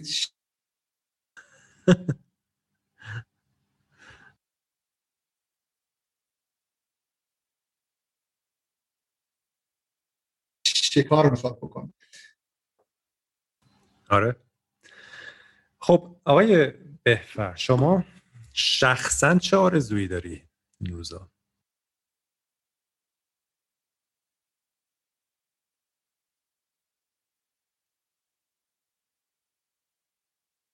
ببین من فوق العاده به کارآفرینی علاقه فوق العاده. یعنی اگر به من باشه دوست دارم ایجاد کننده مثلا چند هزار شغل باشه. یعنی بتونم فضا ایجاد بکنم که چند هزار تا شغل توش ایجاد و این واقعا یکی از مهمترین چیزهاییه که همیشه دغدغه‌اش رو دارم. و فکر می‌کنم این پول خوب می‌خواد و امیدوارم گیم یه روز اینو به من بده. یعنی گیم تو بحث نشر خارجی تلاشایی که دارم می‌کنم من اصلا پول برای مصرف دوست ندارم. خب مگه مثلا نمی‌تونه اگه پول زیادی داشته باشه به جای مثلا یه چلو کباب دو پرس مثلا تو هر وعده بخوره. یه تاش مثلا می‌خواد از البرز بخوره مثلا گرون ترین چلو کباب مگه چه؟ یعنی می‌خوام بگم مصرف یه حدی داره. میشه ها؟ میشه مثلا به جای یه ویلا 6 تا ویلا داشت به جای 1000 متر 10000 متر داشت ولی خاصیتی نداره. آدم به استفادهش نمی‌رسه. اینقدری که آدم خوب استفاده کنه خوب زندگی بکنه اوکی خیلی خوبه. ولی دوست دارم واقعا پولو برگردونم به بزرگ شدن اون تولید. و فکر می‌کنم که این هم خیر دنیا داره هم خیر کشوری و چیزی داره هم کمک واقعا به مردم هم خیر آخرتی داره. یعنی به نظرم همه چیز با هم دیگه جمع اتفاقاته واقعا ایجاد اشتغال تو این اوضاع مخصوصا. من دیدم فکر می‌کنم توی اینستاگرام شما که شما نقاشی می‌کشی و خیلی نقاشی خوبی هم می‌کشی. آره؟ جدیده یا همیشه دستی به قلم داشتی؟ من اون موقعی که خب گفتم یه گرافیک خوندم یه رشته یه فوق دیپلم گرافیک گرفتم. اولین بار تو اونجا من اصلا قلم دستم گرفتم. یعنی تو مدرسه نقاشی ها مثلا خوب نبود. بعد گذشت به من اونجا خیلی لذت بردم. یعنی خیلی کیف کردم با طراحی و گرافیک و نقاشی و همیشه هم خب خوب بودم. یعنی همیشه از خوبای حالا اون گروهی که توشون بودم حداقل همیشه مثلا جز اولین بودم. ولی به نظرم تنها تایم من تو چند جا حالم خیلی خوب میشه. که حالا جای دیگر فعلا لو نمیدم. اگر شده روزش حرف یکی از جاهایی که خیلی حالم خوب میشه موقع طراحی کردن. یعنی یه هدفونی بذاری یه موزیکی گوش بکنی و غرق تو دنیایی که داریم. چند سالی بود که ازش فاصله گرفته بودم تا چند سال پیش که دوباره خب دیگه چون کارم نکرده بودم یه خورده افت کرده بودم. رفتم کلاس های حسین بزرگمه حسین پور از آشنا بالاخره کار کرده بودیم قبلا توی مجموعه اینها. رفتم دوره های بزرگمه رو گفتم یه خورده دوباره یه ذره دستمون را بیفته یه ذره کار بکنیم. بعدم یه خورده اومدم رو digital paint چون دیگه اون موقع که ما درس بکنیم مثلا digital paint نه. دوست داشتم تجربه بکنم و این شد که دوباره یه خورده یه دستی به قلم زد خیلی عالیه. خیلی فوق العاده است. مرسی. یادمه که همیشه علاقمند به سینما هم بودی و یه کارهایی هم می‌کردی. فعالیت تو اون زمینه هم داری یا ببین من خب به سینما همیشه علاقه من بودم خیلی جدی و دوره برهه شاید چند ساله ای پنج شیش ساله شیش هفت ساله ای هم فیلم می ساختیم با یه گروهی با یه تیمی فیلم می ساختیم فیلم کوتاه می ساختیم و خیلی دوست داشتم خیلی من خیلی چیزایی که بهشون علاقه دارم به قول شما هابیایی که دارم خیلی متنوع پرت و از هم یه ذره اینجوری هستم دیگه. خب خیلی علاقه داشتم فیلم میساختیم یه گروهی بودیم شاید مثلا بالغ بر 50 60 تا فیلم کوتاه ساختیم بعضیش تو جشنواره مثلا خوب دیده شد مثلا فرستادیم انتخاب شد و دیده شد و تو جشنواره مختلف بعضیش جایزه می‌گرفت و اینها. و بعد از اون ما توی خود یارای استدیویی حتی ایجاد کردیم استدیویی که به خورده حرفه تر کار توش تولید می‌شد خیلی زیاد بالای چند هزار دقیقه کار تولید می‌شد.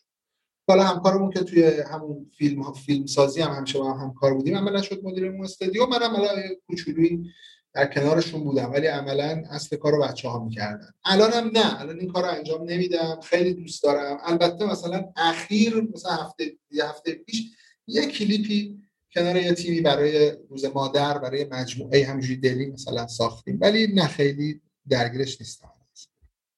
خیلی فعالی در روز. آره از, از ساعت چند تا ساعت چند؟ چی کارا می‌کنی؟ واقعیتش روزام خیلی روزای شلوغه. یعنی من شاید واقعا از هشت آدم خیلی سرخیزی نیستم. هشت و نه صبح مثلا شروع می‌کنم. ولی اون بر معمولا تا دوازده یازده دوازده دقیقه. یه کاری داری می‌کنی آره, آره همش دارم. فکر می‌کنم جزء هابی های نسبتا جذاب دیگه ای که داشتی اسنوبورد بود درست یادمه؟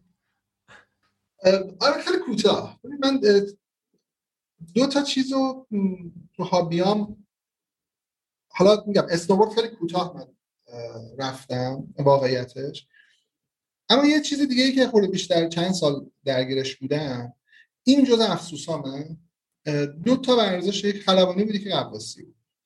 می‌دونستی اینو؟ نه نه. اینا رو اینا رو دیگه نمی‌دونستم. من خب روبای نامه خلبانی فوق سبک دارم. و شاید مثلا بالای 100 ساعت ساعت مثلا تایم پرواز دارم. جدی؟ سسنا؟ آره دقیقا سسنا.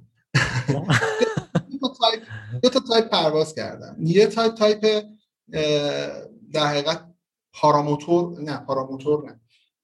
ما power hang glider بهش می‌گفتیم. کایت های موتور یه کایتیه که زیرش در حقیقت اتاقک داره آویزون زیرش و موتور داره. کاملا صندلیه. شما میشه صندلی و اصولش هم اصول خلبانیه. یعنی شما رو باند take off می‌کنی رو باند land می‌کنی کاملا. منتهاش مدلش هنگیه دیگه. مدل آونگیه. و یه تایپ دیگه هم خب سسنا یعنی هواپیماهای فوق سبک تک موتوره تو این دوتا پرواز کردم یعنی خیلی چند سال شاید 5 6 سال مثلا درگیر بودم می‌رفتم میومدم رو دیدم اینها. تو اونجا بهم حتی پیشنهاد مثلا استادی یعنی اینکه خب حالا بیا دوره مستری ببین و مثلا آموزش بده دیگه. و راستش دیگه رسیدم به انتخاب. چون زمانم اجازه نمی‌داد. یا باید اون مسیر رو انتخاب می‌کردم یا دنیای آیتی که تازه داشتم بهش علاقه من شده بودم و توش کار جدی اینها واقعیتش این فضا رو من ترجیح دادم. خیلی اون دومین جایی که بهت گفتم که خیلی آدم اصلا توی از دنیا جدا میشه و خیلی ریلکسه آسمون یعنی آسمون بی نظیره قواسی هم باز دنیای سوم همین فضا. یعنی باز قواسی هم من خیلی سال کار کردم دارم گوگل یه ستاره دو ستاره و اونم باز فضاییه که تو توش میری واقعا تو هر کدوم تو وارد دنیایی میشی متفاوت از این دنیایی که هر روز درگیرشی. تو هنر تو انتظاع میری تو اون دنیا توی خلبانی واقعا فیزیکی میری تو آسمون و تو دریا هم که میری تو اینا هم هابیاییه که حالا من درگیرش ولی فکر کنم مرتبط با اینا کارهایی که تو مسافرت ها هم انجام می‌دادی تو مسافرت ها پیاده راه میافتادی و کیلومترها می‌رفتی. اونم اونم فکر کنم یه جور همین دل به دریا زدن مثل پرواز و قواسی بوده آره. ببین ماجراجویی رو خیلی دوست دارم. یعنی من کارهای ماجراجویانه کردم تا یه دوره. مثلا راپل از با تناب از مثلا آسمون بیام پایین. از اینجور کارا زیاد این گشتن پیدا کردن نقشه حالا مثلا الان باز جی پی اس هست آدم در حقیقت استفاده می‌کنه. در گذشته اینم که نبود واقعا نقشه رو برمی داشتم مثلا راه میافتادم من یادم برلین یه بار من تنها هم رفته بودم. همون بریج بود. همون شما هم اومده بودید ولی بله، من بله. مثلا که همراه میشه کسی نبود تنها بود من یه روز یادمه دیگه این اپلیکیشن صداش نمیاد. 22 کیلومتر من پیاده روی کردم. 22 شهر رو دیدم. مثلا جز به جز. آره خیلی حال می‌کنم این کشف و این اتفاق که برام حوزه ای هست که الان تمرین کنی به صورت منظم که بخوای تو اون زمینه بهتر بشی؟ حالا هرچی تو حوزه مدیریت و marketing. چجوری تمرین می‌کنی؟ ببین این حالا تمرین هم تو کارم حالا الان یه کار کوچولی هم دارم انجام میدم. digital marketing یه تیمی هم راه انداختم. ربطی هم مشخصا فقط بگه نداره. عملا اونجا دارم این کار رو می‌کنم. و مطالعه ای که دارم مرتب راجعش می‌کنم. یعنی این دنیای برام خیلی دنیای جذابیه به خاطر اینکه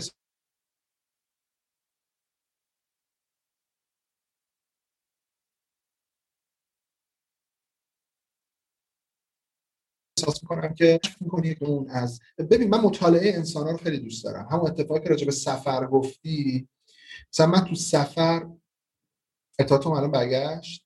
بله بله صدای شما رو الان من دارم. آره داری. مثلا همون قصه سفر که گفتی من نصف اتفاقایی که تو سفر برام میفته مطالعه آدم هاست. یعنی آدم ها رو عمیق نگاه می‌کنم بهشون فکر می‌کنم این الان چه حسی داره؟ این چه جوری اون چه یعنی خیلی درگیر این مسائل دنیای بازاریابی و رفتار شناسی و اینها که بعد از اینکه یه ذره تو بی آی ما درگیر شدیم ببین تصویر تو برای من فریز شده برای من که اینجوری نیست. اونور okay. حال شما هم یه چند ثانیه فریز شده بود و من یه دقیقه قطع و بس کنم. آره ولی درست شد مال شما این. یه روزی اینترنت ایران درست میشه بالاخره. یه روزی درست میشه. خیلی چیزا از جمله اینترنت ایران. اون ماجراجویی ها عملا تو اون فضای برام خیلی دلچسبه. یعنی من فکر می‌کنم که اون اونجا یه چیزایی رو پیدا می‌کنم هرچند که برای کارم هم خب خیلی لازم و ضروریه و خیلی بدن خیلی عمالی. یک کتاب اگر بخوای معرفی کنی که خیلی رو تاثیر گذاشته باشه چیه؟ ببین کتابی که رو خیلی تاثیر گذاشت کتاب خوب به عالی بود. بود گریت بود. حتما خوندیش. بله جیم کالینز آره دقیقا. و کتاب خوبیه. به خاطر اینکه برای کسایی که مثل ما دارن مدیریت می‌کنن تفاوت مدیریت خوب و مدیریت عالی رو. ما خیلی وقتا فکر می‌کنیم خوبیم دیگه. مثلا یه چیزی مون خوبه فکر می‌کنیم خوبیم دیگه. حواسمون نیست که خوب با عالی فرق می‌کنه. و ما نباید خوب باشیم ما باید عالی باشیم. و تفاوت این که از بد به خوب برسی تا از خوب به عالی برسی خیلی متفاوته. از بد بخوای به خوب برسی یعنی هی باید یه چیزایی بهبود بدی. تا آروم آروم بهتر بشی و به خوب برسی. کتاب اینجوری نمیگه ها این تحلیل من از کتاب. ولی از خوب وقتی می‌خوای تبدیل به عالیشی اصلا باید چیزایی رو از خوب بخوای به عالی برسی اصلا باید کلا عوض کن. یعنی اصلا اگر اینجوری هستی دیگه باید اونجوری باشی. این اینجوریه هر چقدر بهتر بشه به این نمی‌رسه. یعنی آ نقطه این نقطه آ رو توی مسیرش حرکت بکنه هیچ وقت به نقطه ب نمی‌رسه. بنابراین خیلی مهمه. این یعنی اگه کسی کتاب می‌خواد بخونه با این معرفی که من کردم به این نکته من خیلی توجه بکنه.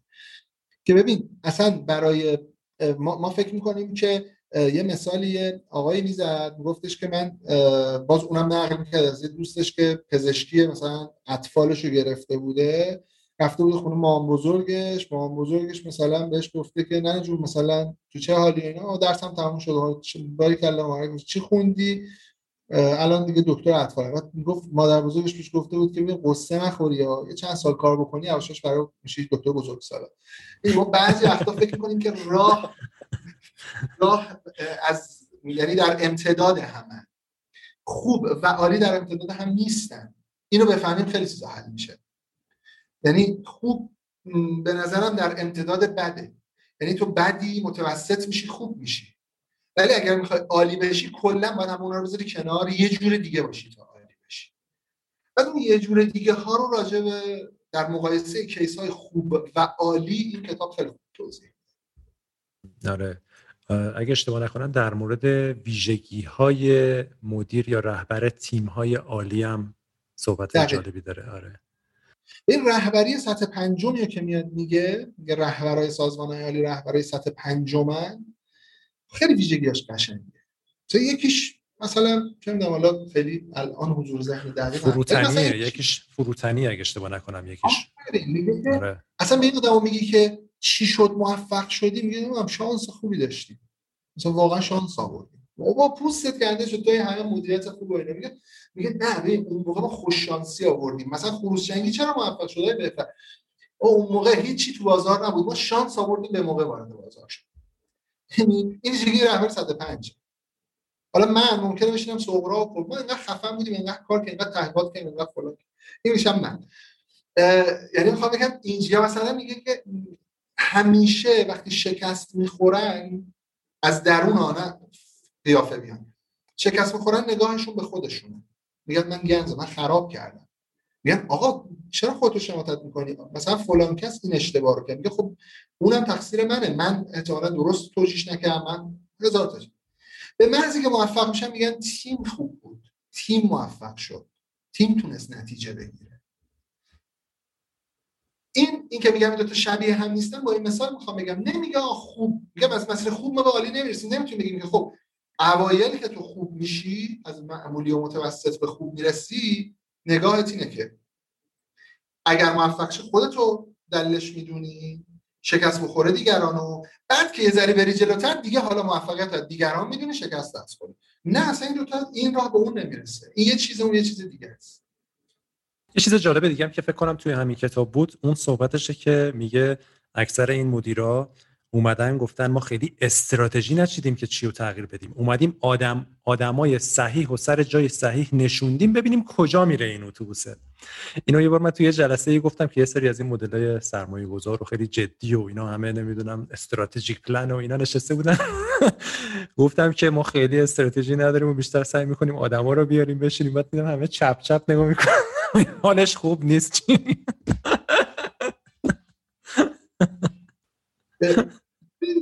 واقعیتش که ته اونا رو در بیاری اینجوری نیست که برنامه ندارن استراتژی ندارن. ولی اون چیزی که تعیین کننده است اون آدما هن. اگه استراتژی هم میچینن اول آدما رو میچینه. بعد میگه با این چینش من باید استراتژی این باشه. یعنی نمیره یه چیزی میچینه بعد بگه واسه این برم آدم پیدا کنم. درجه کار جمع می‌کنه. بعد میگه با اینا کجا میشه رفت؟ با اینا میشه رفت مثلا فرض کن شمال با اینا میشه رفت فضا. برنامه فضا میچینیم میریم فضا. آره جالبه. برنامه رو اونجوری. غیر کتاب های فنی هم کتاب می‌خونی؟ داستان رمان. بله داستان و اینها می‌خونم. اگه بخوام اونجا هم یه چیزی معرفی کنم قمارباز داستایوفسکی. به فوق العاده این داستایوفسکی اصلا چیز غریبیه. من من نخونده بودم ولی اخیرا بچه های شرکت حجت جعفری و شایان و اینا اینا خیلی اصلا یه تور داستایوفسکی داشتن و شروع کرده بودن پشت به پشت کتاباشو میخوندن و خیلی تعریف کردن و شروع کردم قمارباز رو نخوندم ولی جنایت و مکافات و و برادران کارامازوف رو خوندم و واقعا دیدم که چقدر فوق است و چقدر افسوس خوردم که در دوران جوانترم هیچ وقت این چیزها رو نخوندم و در جهالت گذروندم. قلمش واقعا معجزه است. مثلا واقعا بعضی از مثلا میگن حافظ واقعا شعر زیاده ولی تو شعر حافظ رو که می‌بینی شعر اصلا یه جان دیگه ای داره کلمه به کلمه دنیاست. داستایوفسکی واقعا جز اون نویسنده است اون دست نویسنده است که تو می‌بینی که چه روایت می‌کنه روونم روایت می‌کنه ولی چرا فرق می‌کنه؟ چرا میخکوبت می‌کنه؟ چرا انقدر کیف بهت میده؟ چقدر دوپامین می‌گیری ازش؟ واقعا من فکر کنم تجربه نویسنده ها هم خیلی مهمه و این هم خودش تجربیات عجیب غریبی تو زندگیش داشته و نمی‌دونم حتما خونده دیگه. اصلا تا لبه اعدام بردن اینو داشته میمرده اصلا داشته تموم می‌شده و بعد اعدامش نکردن و اینا خیلی خیلی جالبه. فکر چون از دل باید بیاد دیگه. خیلی نمیشه مهندسی کرد اینجور نوشتن. آره واقعا. این زیسته واقعا می‌سازه. کارگردانه بزرگ هم نگاه می‌کنی می‌بینی که اون به درد بخوراشون کاملا تجربه زیسته دارن. کارگردان جوون می‌بینی یه کار خفن می‌سازه ها ولی تو می‌فهمی که این کار خفنه. تفاوت چه می‌دونم مثلا دبی و اروپاست مثلا آلمانه. که تو تو دبی همه چی لاکچری همه چی لوکس همه چی برق همه چی خوشگله دلنواز چشم‌نوازه ولی تو روحی که مثلا شاید تو آلمان می‌بینی که خیلی سردن خیلی چیز اینا ولی تو می‌بینی شهر پشتوانه داره داستان داره تاریخ داره زندگی داره. ولی اونجا همه چیز خیلی زیادی لوکس و زیادی. ولی عقبه ایش اگر برگردی به محمد مهدی بهفر 18 سالگی ببینیش چی میگی؟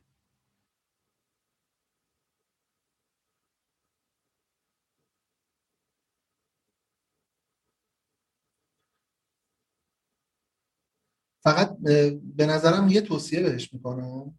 میگم موقع همه انتخابات برای انتخ... تصمیم گیری در انتخابات خیلی بیشتر فکر کن. برای هر کدومش دو روز بیشتر وقت بیشتر تحلیل کنی. یعنی تصمیم های شاید مثلا عاطفی هیجانی نگیره. بیشتر بیشتر وقت تحلیل کنه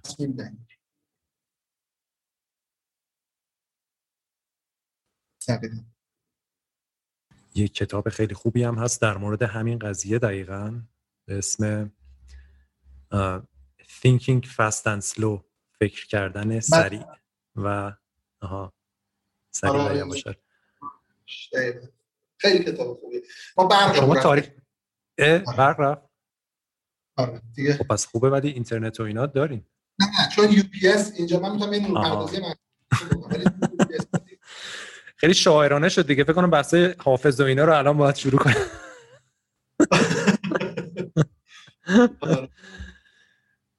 بسیار عالی.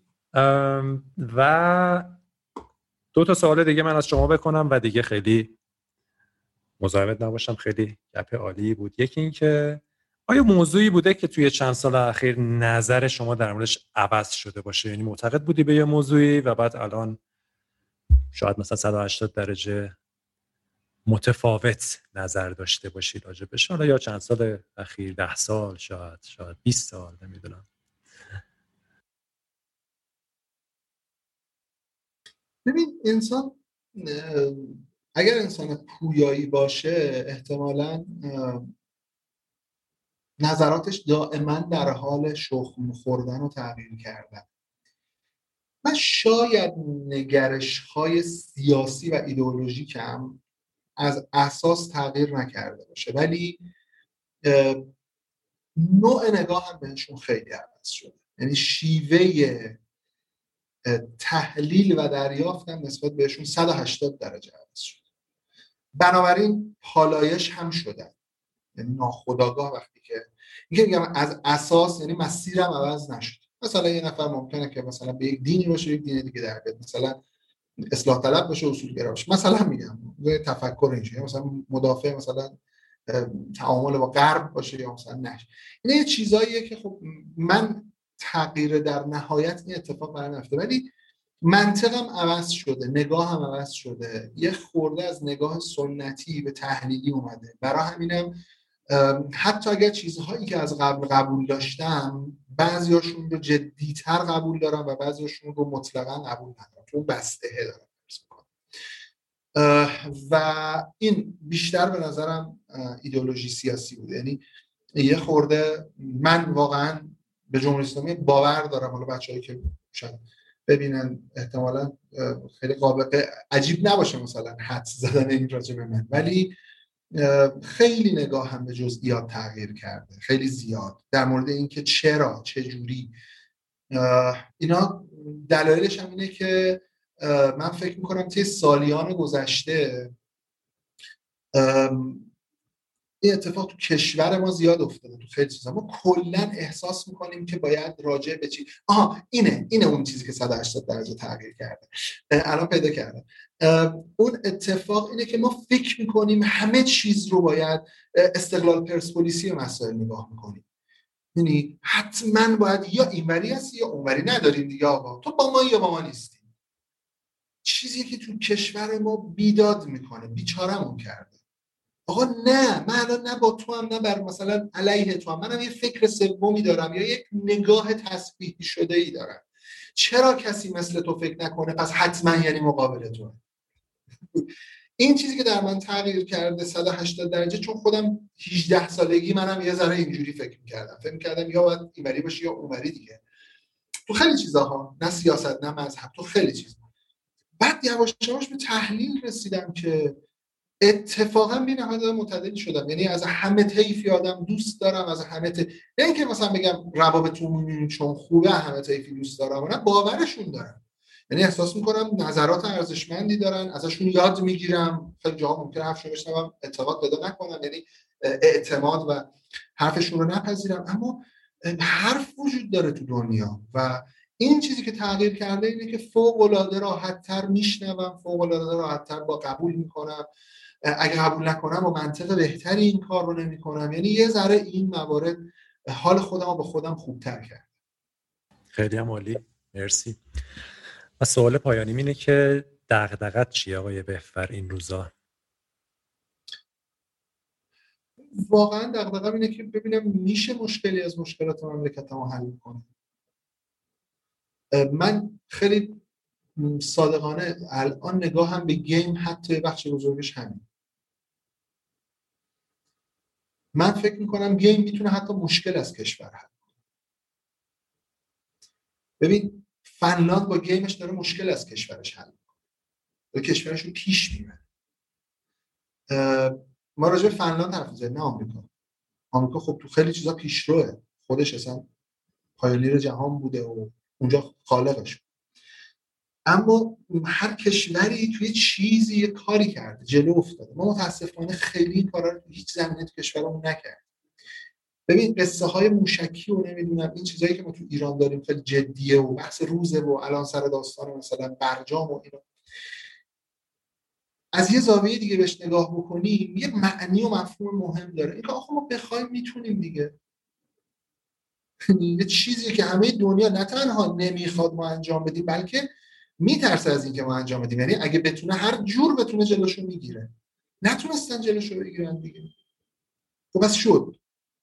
اگه میشه مثلا ما نتونیم ماشین خوب تولید کنیم؟ از حتما امکان پذیر حالا من که تولید کننده خودرو نیستم که. من تولید کننده خیلی چیزای دیگه نیستم مثلا لوازم خانگی ما یه موقعی پارس خزر بوده چی بوده؟ زمانی که سامسونگ و الژی شکل گرفتن اونم شکل گرفت. شاید اونها حتی قدیمی تر هم باشه مال خب چرا نابود شد. چرا نباید بهتر از اونها باشن حالا یه بخش حرف میشه شعار یا قور من هر دو تاشم بدم میاد. هم از شعار بدم میاد هم از قور حالا من چی کار می‌تونم بکنم؟ من الان یه کاری بلدم. تو اون کار اگر به صادرات درست برسم و خط شکنی کنم یعنی خروس جنگی دوم ایجاد کنم. یعنی بگم آقا با صادرات جدی نه که من اولین نفرم. الان های دیگه الان علی نادر علیزاده الان محمد زهتابی اینا بچه‌ای که کار صادراتشون شاید حتی من بهتر باشه. من دنبال اینم که یک جریان انقدر قدرتمندی بسازم که پشتش دوباره سیل را بیفته و اون سیل کمک کنه به کشور. یعنی حالا کافی یه ذره سر دوستانه برجام غیره اینا. یه ذره هم قضایه دوباره مثلا شلتر شه یه ذره نمیگیم حالا همه چی حل بشه ولی از این سختی و سفت و سختی یه ذره خارج میشه ما می‌تونیم حداقل به کشورمون کمک کنیم. این واقعا مسئله که واقعا من چیکار می‌تونم از کشور. خیلی عمالی خیلی خیلی خیلی خوب بود. آیه بهفر خیلی ممنون از وقتی که گذاشتین با هم دیگه صحبت کردیم. متشکرم که دعوت رو قبول کردی. و از طرف خودم و بقیه بچه هایی که این سالا کارهای شما رو دیدیم واقعا برای زحمت هایی که کشیدی تشکر می‌کنم.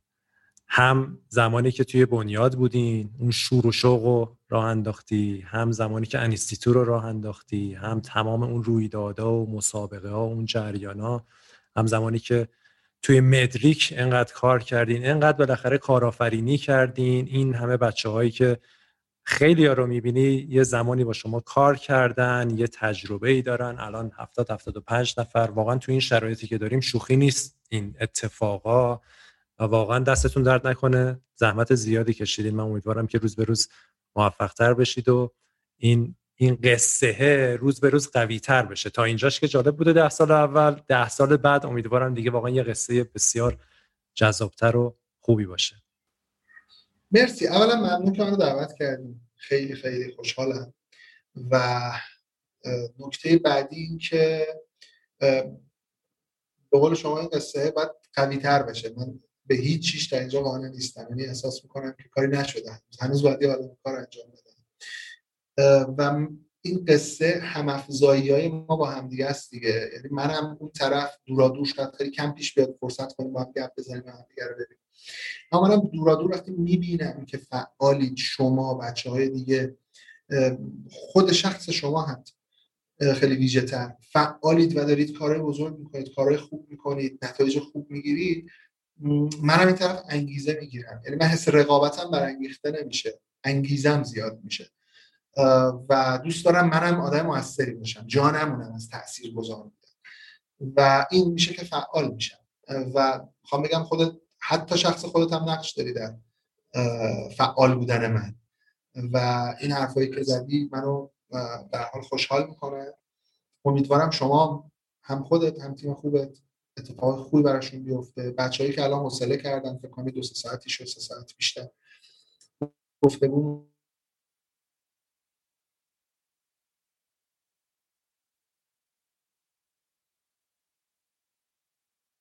کشید. هر متاسفانه ما دور برم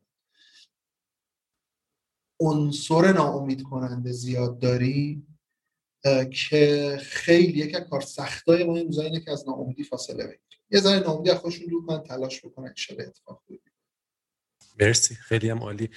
ما معمولا برای خدافزی موزیک مورد علاقه رو از مهمون می‌پرسیم. شما موزیک مورد علاقتون که به درد این خداحافظی بخوره چیه؟ خیلی سوال سختیه. چون به درد خداحافظی نمی‌خوره. من مثلا فرض کنم که از شهرام ناظری یک نیستانش رو خیلی دوست دارم. خیلی آهنگاشو دوست دارم. ولی مثلا یک شب آتش در نیستانی فتاد خب خیلی حس خوبی داره اون آهنگ مثلا از همایون همایون شجریان خب ترک های مختلفش رو مثلا اون ارغوانش رو خیلی دوست دارم. حالا نمی‌دونم فکر کدومش خوب باشه؟ یه دونه خوبه دیگه. یه دونه رو انتخاب می‌کنیم و می‌ذاریم اینجا. تو نسخه البته صوتی می‌ذاریم. نسخه های یوتیوبی معمولا فکر کنم باید نذاریم یه ذره یوتیوب ناراحت میشه ما از موزیک استفاده کنیم. هر کدوم فکر کردید معمولا گوش می‌کنی شهرام ناظری و همایون شجریانو؟ بله شهرام ناظری گوش می‌کنم همایون شجریان گوش می‌کنم موسیقی پاپ مثلا محسن چاوشی دوست دارم خیلی دوست دارم. رضا صادقی رو دوست دارم کم کم پیش میاد. حالا آلبوم های جدیدشون بیاد گوش می‌کنم نه خیلی مثلا مداوم مرتب.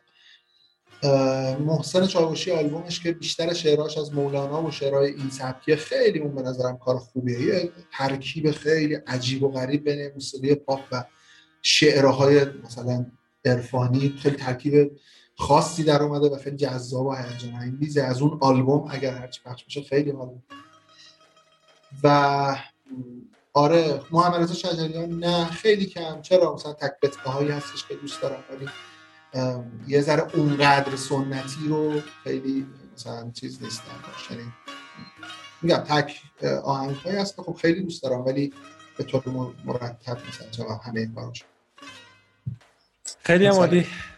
مرسی آقای محمد مهدی من اینکه تایم بیشتر چه گوش کنم مثلا پادکست گوش کنم آها. این کم موسیقی گوش می‌کنم. دلیلش هم وقته. موسیقی خیلی دوست دارم. خیلی دوست دارم. اگه فرصت داشته باشم یا آدیو بوک گوش می‌کنم یا پادکست گوش آخه بعضی وقتا برای بعضی کارا یه ذره سخته پادکست گوش دادن. مثلا اگه شما می‌خواید چیزی بنویسی یه ذره دشوار میشه. بعضی کارا خب میشه ولی موسیقی بعضی وقتا من دامنه دامنه مولتی تاسکینگ با موسیقی یه ذره راحت تره تا حتما همینطور. من تو ماشین دیگه من معمولا نقطه شنیدنم تو مسیرام حالا یا ماشین یا پیاده تو مسیر خب پس حالا پادکست. گفتی یه پادکست خوبم معرفی کنیم که بچه ها بدونن. پادکست خوب من حالا پادکست خوب زیاده احتمالا اینم که بگم هم همه می‌شناسم ولی واقعا پادکست که خیلی باحال می‌کنم پادکست علی بندریه. یعنی هم پلاسش هم چنل بیش چون بی پلاسش خلاصه کتابه دیدی میده آدم یه کتابی رو من خیلی کتابا رو بعد از اینکه بی پلاسش رو شنیدم دیدم ها این خوبه برم بخونم و خوندم بعدش. و چنل بیش هم چون من روایت و قصه خیلی دوست دارم اونم برای fun خیلی باحاله. یعنی داستان ها جذابه تو چنل این پادکست داره ولی خب یه پادکست رو خودم شروع کردم نیمه تموم رهاش کردم. یعنی اولا عملا یه اپیزود دادم که هی به خودم قول میدم که شروع کنم مرتب اپیزودشو بدم که حالا چیز business، business channel ه که مباحث business ی رو روش تحلیل بکنم. یه یک تک قسمتی دادم ازش حالا اگه بشه منتشر کردی؟ بله بله منتشر شد. خوبم. یه تک یه تک قسمت business channel اسم پادکستم. دقیقا business channel رو search کنید تو همه پادگیرا هست. business channel باید یه همتی بکنم که ادامهش بدم خب بابا ادامه بده دیگه. آره. دیگه باید تاریخ دقیق بذاری که سر تاریخ بگی مثلا هر چهارشنبه یه دونه میده. من فنکستم اینجوری شده. اول فکر کردم خب حالا یکی دو نسخه یکی دو, دو, دو تا برنامه در میاد و بعد تموم میشه. ولی بعد چون اون تاریخ بود می‌گفتم خب باید برسه. باید به این تاریخ باید برسه. خودش یه انگیزه ای میشه انگیزه بیرونی. آقا مرسی. تو خدافظی ما یه خدافظی دوم. مثل خدافظی های مهمونی هست که دم در دوباره مثلا بحث شروع میشه. خیلی ممنون ای بفر. روز خوبی داشته باش یک شب آتش در نیستانی فتاد یک شب آتش در نیستانی فتاد عشقی که بر جانی فتاد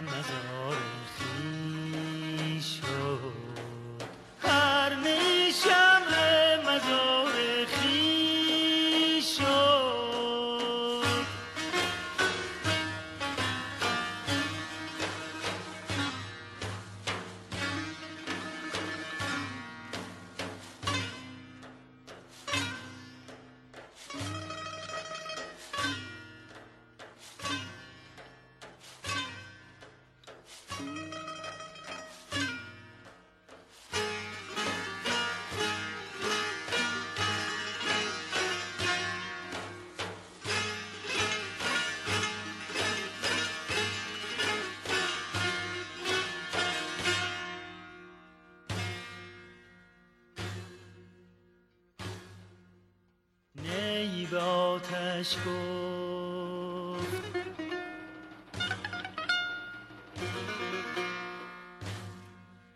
نی به آتش گفت.